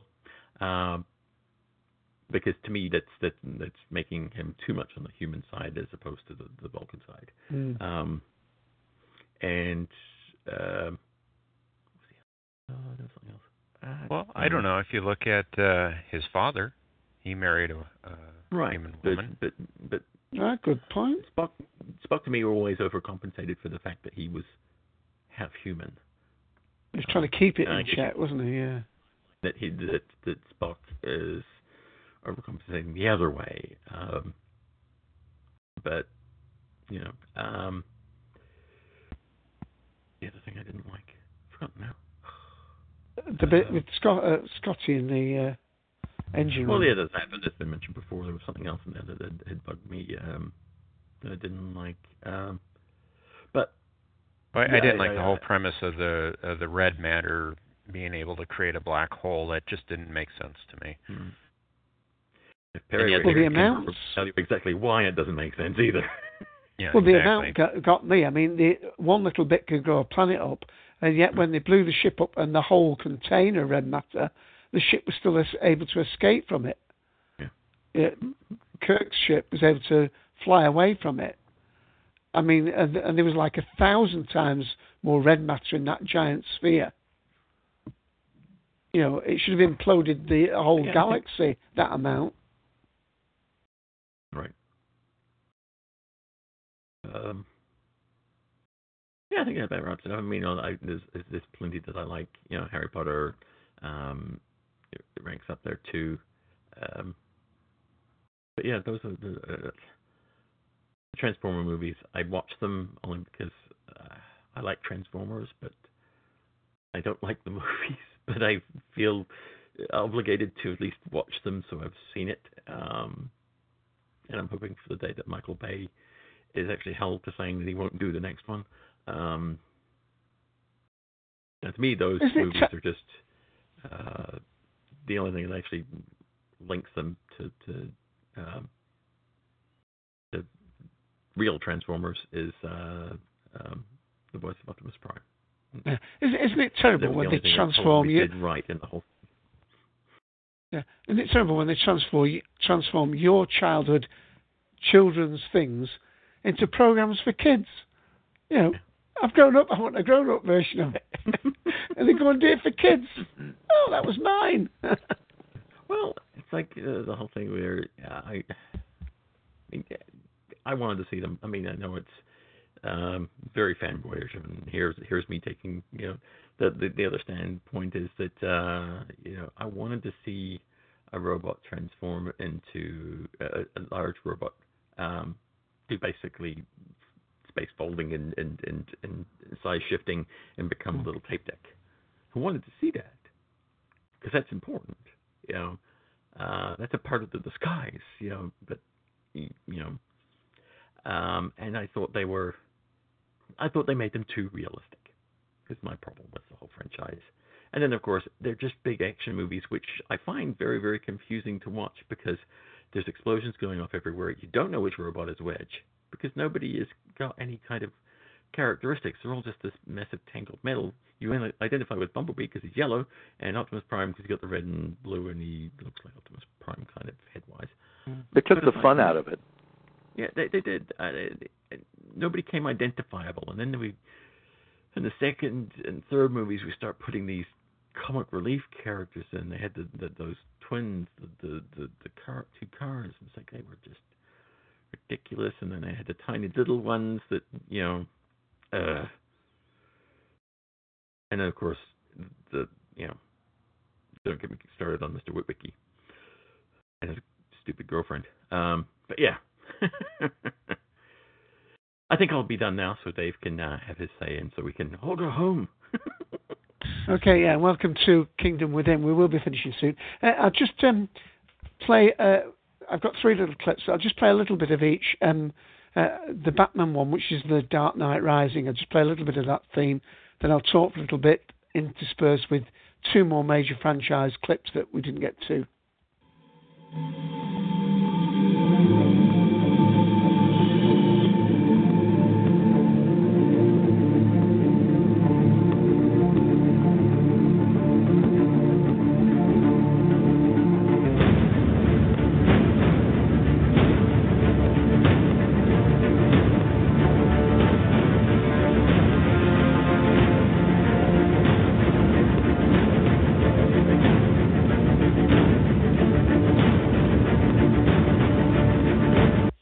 It's a bit repetitive, but I must admit I was very surprised when seeing that film in the cinema.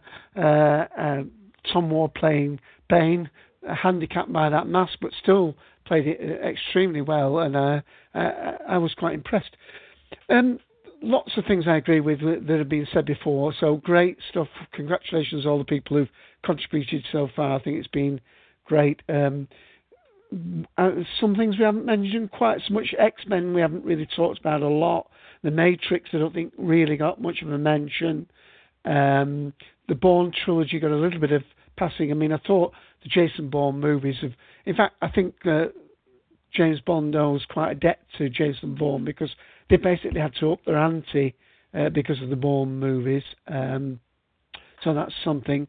Um, I have to mention... There's some franchises that um, maybe, like other people have said, they should have stopped at one movie because really the franchise hasn't really carried on in the great way that was promised by the first film. So the, with The Matrix, you could say the first film was brilliant and maybe not so great afterwards. Uh, Speed, um, the film Speed, I thought was a great film, but I didn't think Speed two or anything that followed was any good. I, I, I even, and I've got a secret lie, I actually enjoyed some of the very early Steven Seagal films. Uh, and uh, Under Siege, I thought, was great, the, the one that took place on the battleship. I think, actually, that was going to be um, a plot theme for a Die Hard movie, but um, the uh, Steven Seagal group got to the idea first, uh, so, of course, it then couldn't be done on Die Hard. But uh, Under Siege two, the Forbidden Territory or whatever it was, wasn't quite a good, but I love Steven Seagal in those early movies when, when he could still move and it, the lightning fast. Um, lots of others. Um, the um, oh, what's the the young karate the Karate Kid series? Quite like those. Even like the one with the girl karate in it. Highlander. That's another series that had a checkered past.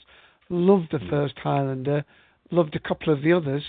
But uh, you you can't really say that they're a successful franchise because of what happened with them. Um, quite a few others, I think.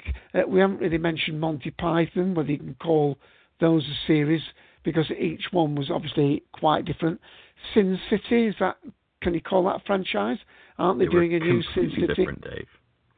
It will be. Well, oh, oh, oh, he's, oh he's, he's so droll. So droll. Well done, yeah.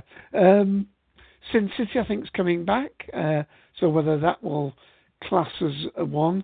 Uh, then there's all those um, horror ones that I don't really like, but, you know, the ones that there's about thirteen of them. Uh, and then this Final Destination, one, two, three, four, or whatever. And uh, I Know What You Did Last Summer, this, uh, all these kind of things. Bridget Jones's Diaries. These are not necessarily, of course, science fiction ones in those cases. Transporter. I love the Transporter movies. Um, don't know any guys who caught that in a sort of a, uh, Jason Jason Statham. Uh, of course, he's been in lots of uh, films. Uh, he's fabulous. I do like karate. Uh, Jackie Chan's been in lots of films. Whether you can call those. Um, well, the Rush you know, Hour movies are very good. Him and ah, um, um, what's his name? Um, um yeah, no. Yeah. Chris Tucker. Chris Tucker, yeah. And then okay. There was another series that he had with. Uh, I'm just full of names today, I tell you. Um, full of yeah. Uh, I'll find it. I'll interrupt you in a minute. Yeah. Uh, well, like this, the Riddick Chronicles of Riddick. Shanghai Noon. Bango. Yeah, and he did others. One though, the jacket and all that. I don't know that that was a different series. But things like the. Um, Rod, uh, Riddick, Chronicles of Riddick, because he was he started out in Pitch Black, I think. That's where he came to fame with that character. Um, so there's an awful, awful lot. Um, I'm just going to very quickly, because um, I'm sure Ian will go around the room before we finish, uh, play a couple of more clips. So um, uh, I don't think I've done James Bond yet, so we've got to have a bit of that.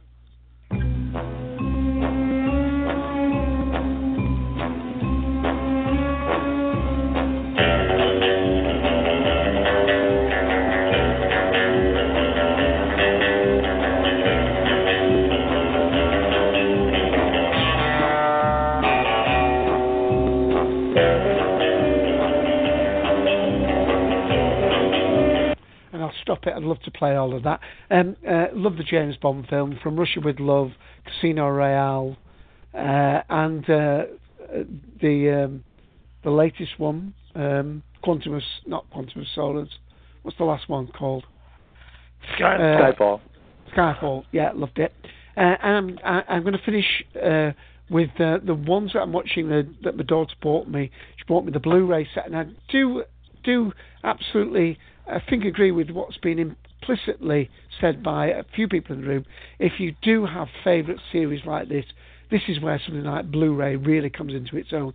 Uh, I noticed Jeff has already put earlier in text about some set he wants to get on Blu-ray. I think it was the Back to the Future, what he was referring to. But I mean, really, these, uh, you know, a Blu-ray box set of a uh, a franchise is absolutely marvellous. And the one I'm watching at the moment is the eight movie franchise of Harry Potter. Really enjoying it. So I'm going to play a little bit of Harry Potter, hand back to Ian, and maybe see wants to see if anybody wants to have a final word. I did put in the, um, and I'll put it in again, that page which has um, a great deal of uh, franchises to think about, and I, I, and I actually say it out aloud for those people listening to the recorders. It's w w w dot the dash numbers dot com forward slash movies forward slash franchises forward slash. So people in the room, take a quick look there. People in text chat, if they want to throw the odd name in, please do so. Here's Harry Potter, and then it's back to Ian.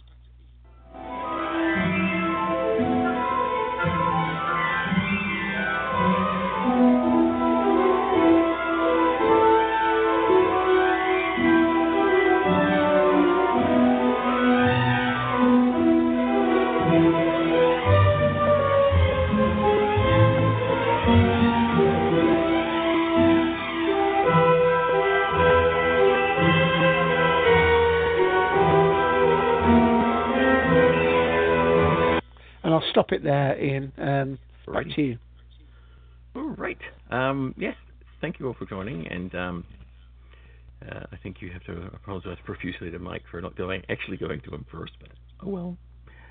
Maybe we can talk to him later about that. Well, the reason was we didn't do that bit in news, so I felt as though we had to go to Dar first, because I, I thought we were going to bring in that uh, about the director and the, the two franchises coming together. That's why I went to him first. Okay, okay.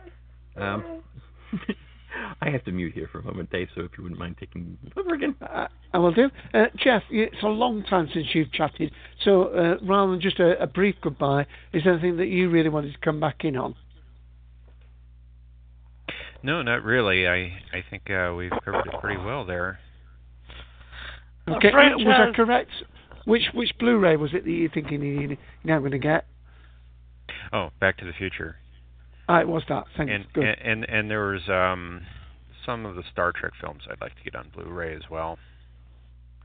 Okay. Okay, let's go to Kobo then. Kobo, your last uh, thoughts? A franchise that I didn't really cover that deserves to be covered. The Scary Movie franchise. Oh, absolutely, right. Yeah. Absolutely hilarious. Um, Are there four Sean of those? Yep. The, foot, yeah. the, the first two are really the only ones worth worth watching. Right. Now, speaking Hotza. of comedies, go oh, ahead, Jeff. Kobo. Go ahead, Jeff. Oh, uh, speaking of comedy series, um, one that comes to mind is the Naked Gun films, which I thought were just hysterical, all three of them. I'm glad you mentioned that, Kobo, about uh, the scary, uh, scary movies. Hot Fuzz and Shaun of the Dead. Can you count that as a franchise? Really? Uh, well, they, they, they've got a similar look. Yeah, um, uh, they have a got. They've got a common thing to them, haven't they? I mean, even even it's only the main actor, but. Is there um, a, th- a third one? No, in that. No. Anyway, go on. And um, I have to mention Saw, even though I know Ken loves it so much. Um, Thank you. Um, brilliant, brilliant movies, and National Treasure as well. That was just amazing, and. There was one more, but I can't think of it, and we've been going three hours, so... I'll yeah, sh- yeah. I'll I, shut I've, just, I, I've just been text Rocky. I forgot about mentioning the, the Rocky movies as well. Rocky Balboa. Uh, okay, thank you. Let's go to Ken, because I think we really do need to wrap up soon. I think Ian's back in the room. but uh, yeah. So we've gone to Jeff and Kobo. We're just going to Ken now, Ian. Okay, very briefly, I want to thank Eric Stoltz for not being in Back to the Future. um, and Michael J. Fox for bringing us joy for that. Um, echo about the X-Men movies. I uh, really enjoyed all of them, especially liking X-Men First Class, going back to the early sixties. It has the feeling of the old Lee Kirby comics, and really looking forward to uh, Days of Future Past, which is supposedly having cameos by Patrick Stewart and Hugh Jackman um, and Ian McKellen in that film, alongside with the uh, other actors playing the younger versions of themselves. And the Harry Potter films. What a work of genius in adapting those books for screen, keeping the quality up, each one maybe better than the rest, keeping the darker tones of the books, and to keep the cast intact. It has I think, some of the mm. best actors uh, in the world in those films, and it's it's like the perfect blend of art and commerce. They they uh, succeeded beautifully. Um, those are so great, so great. I mean, over ten years apparently. God, yeah, it and must have been ten years. Easily. My worry was that you know they're. They're going to get too big for their britches and want too much money, or or be recast, or, you know, Mark Hamill almost, you know, uh, it was that terrible accident between Star Wars and Empire, and they they put that Wampa scene in and everything, you know, why he looked a little different. You know, dear God, it, you know, they, you know, recast Dumbledore, you know, sadly, uh, with Richard Harris's passing. That was the biggest hurdle they had. You know, but yeah. Michael Gambon is such a brilliant actor. And uh, I think maybe the endless hero of that is Alan Rickman.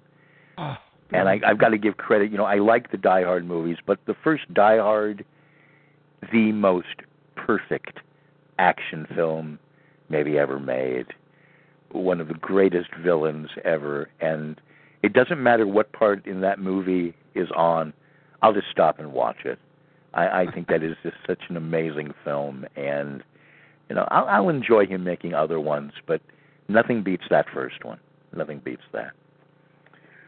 And thank you. And I think that's everybody on audio. Nobody's put anything in text to read out, Ian, so I think you can wrap us up.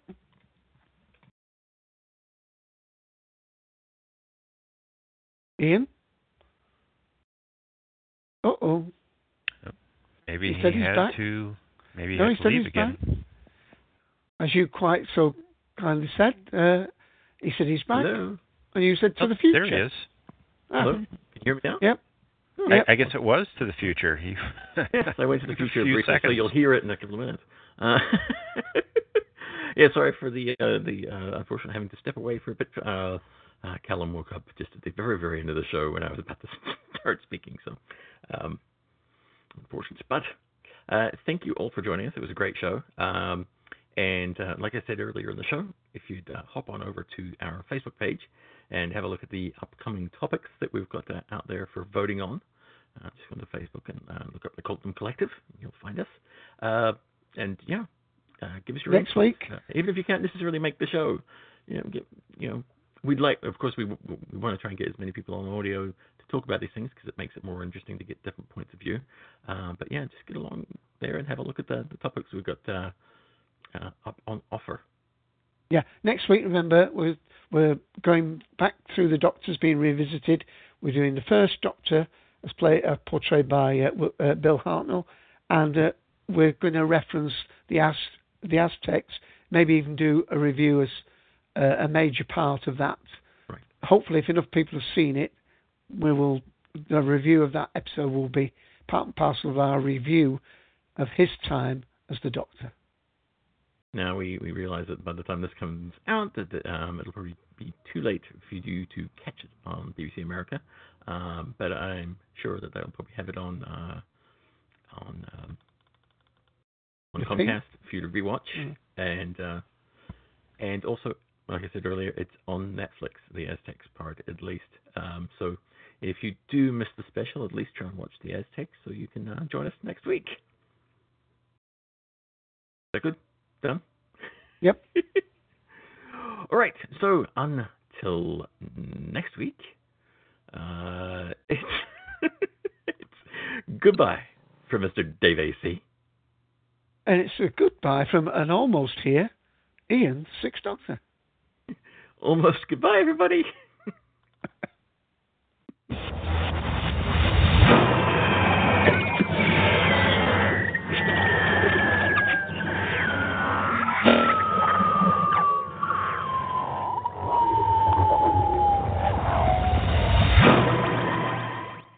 And yes, I did take my meds today.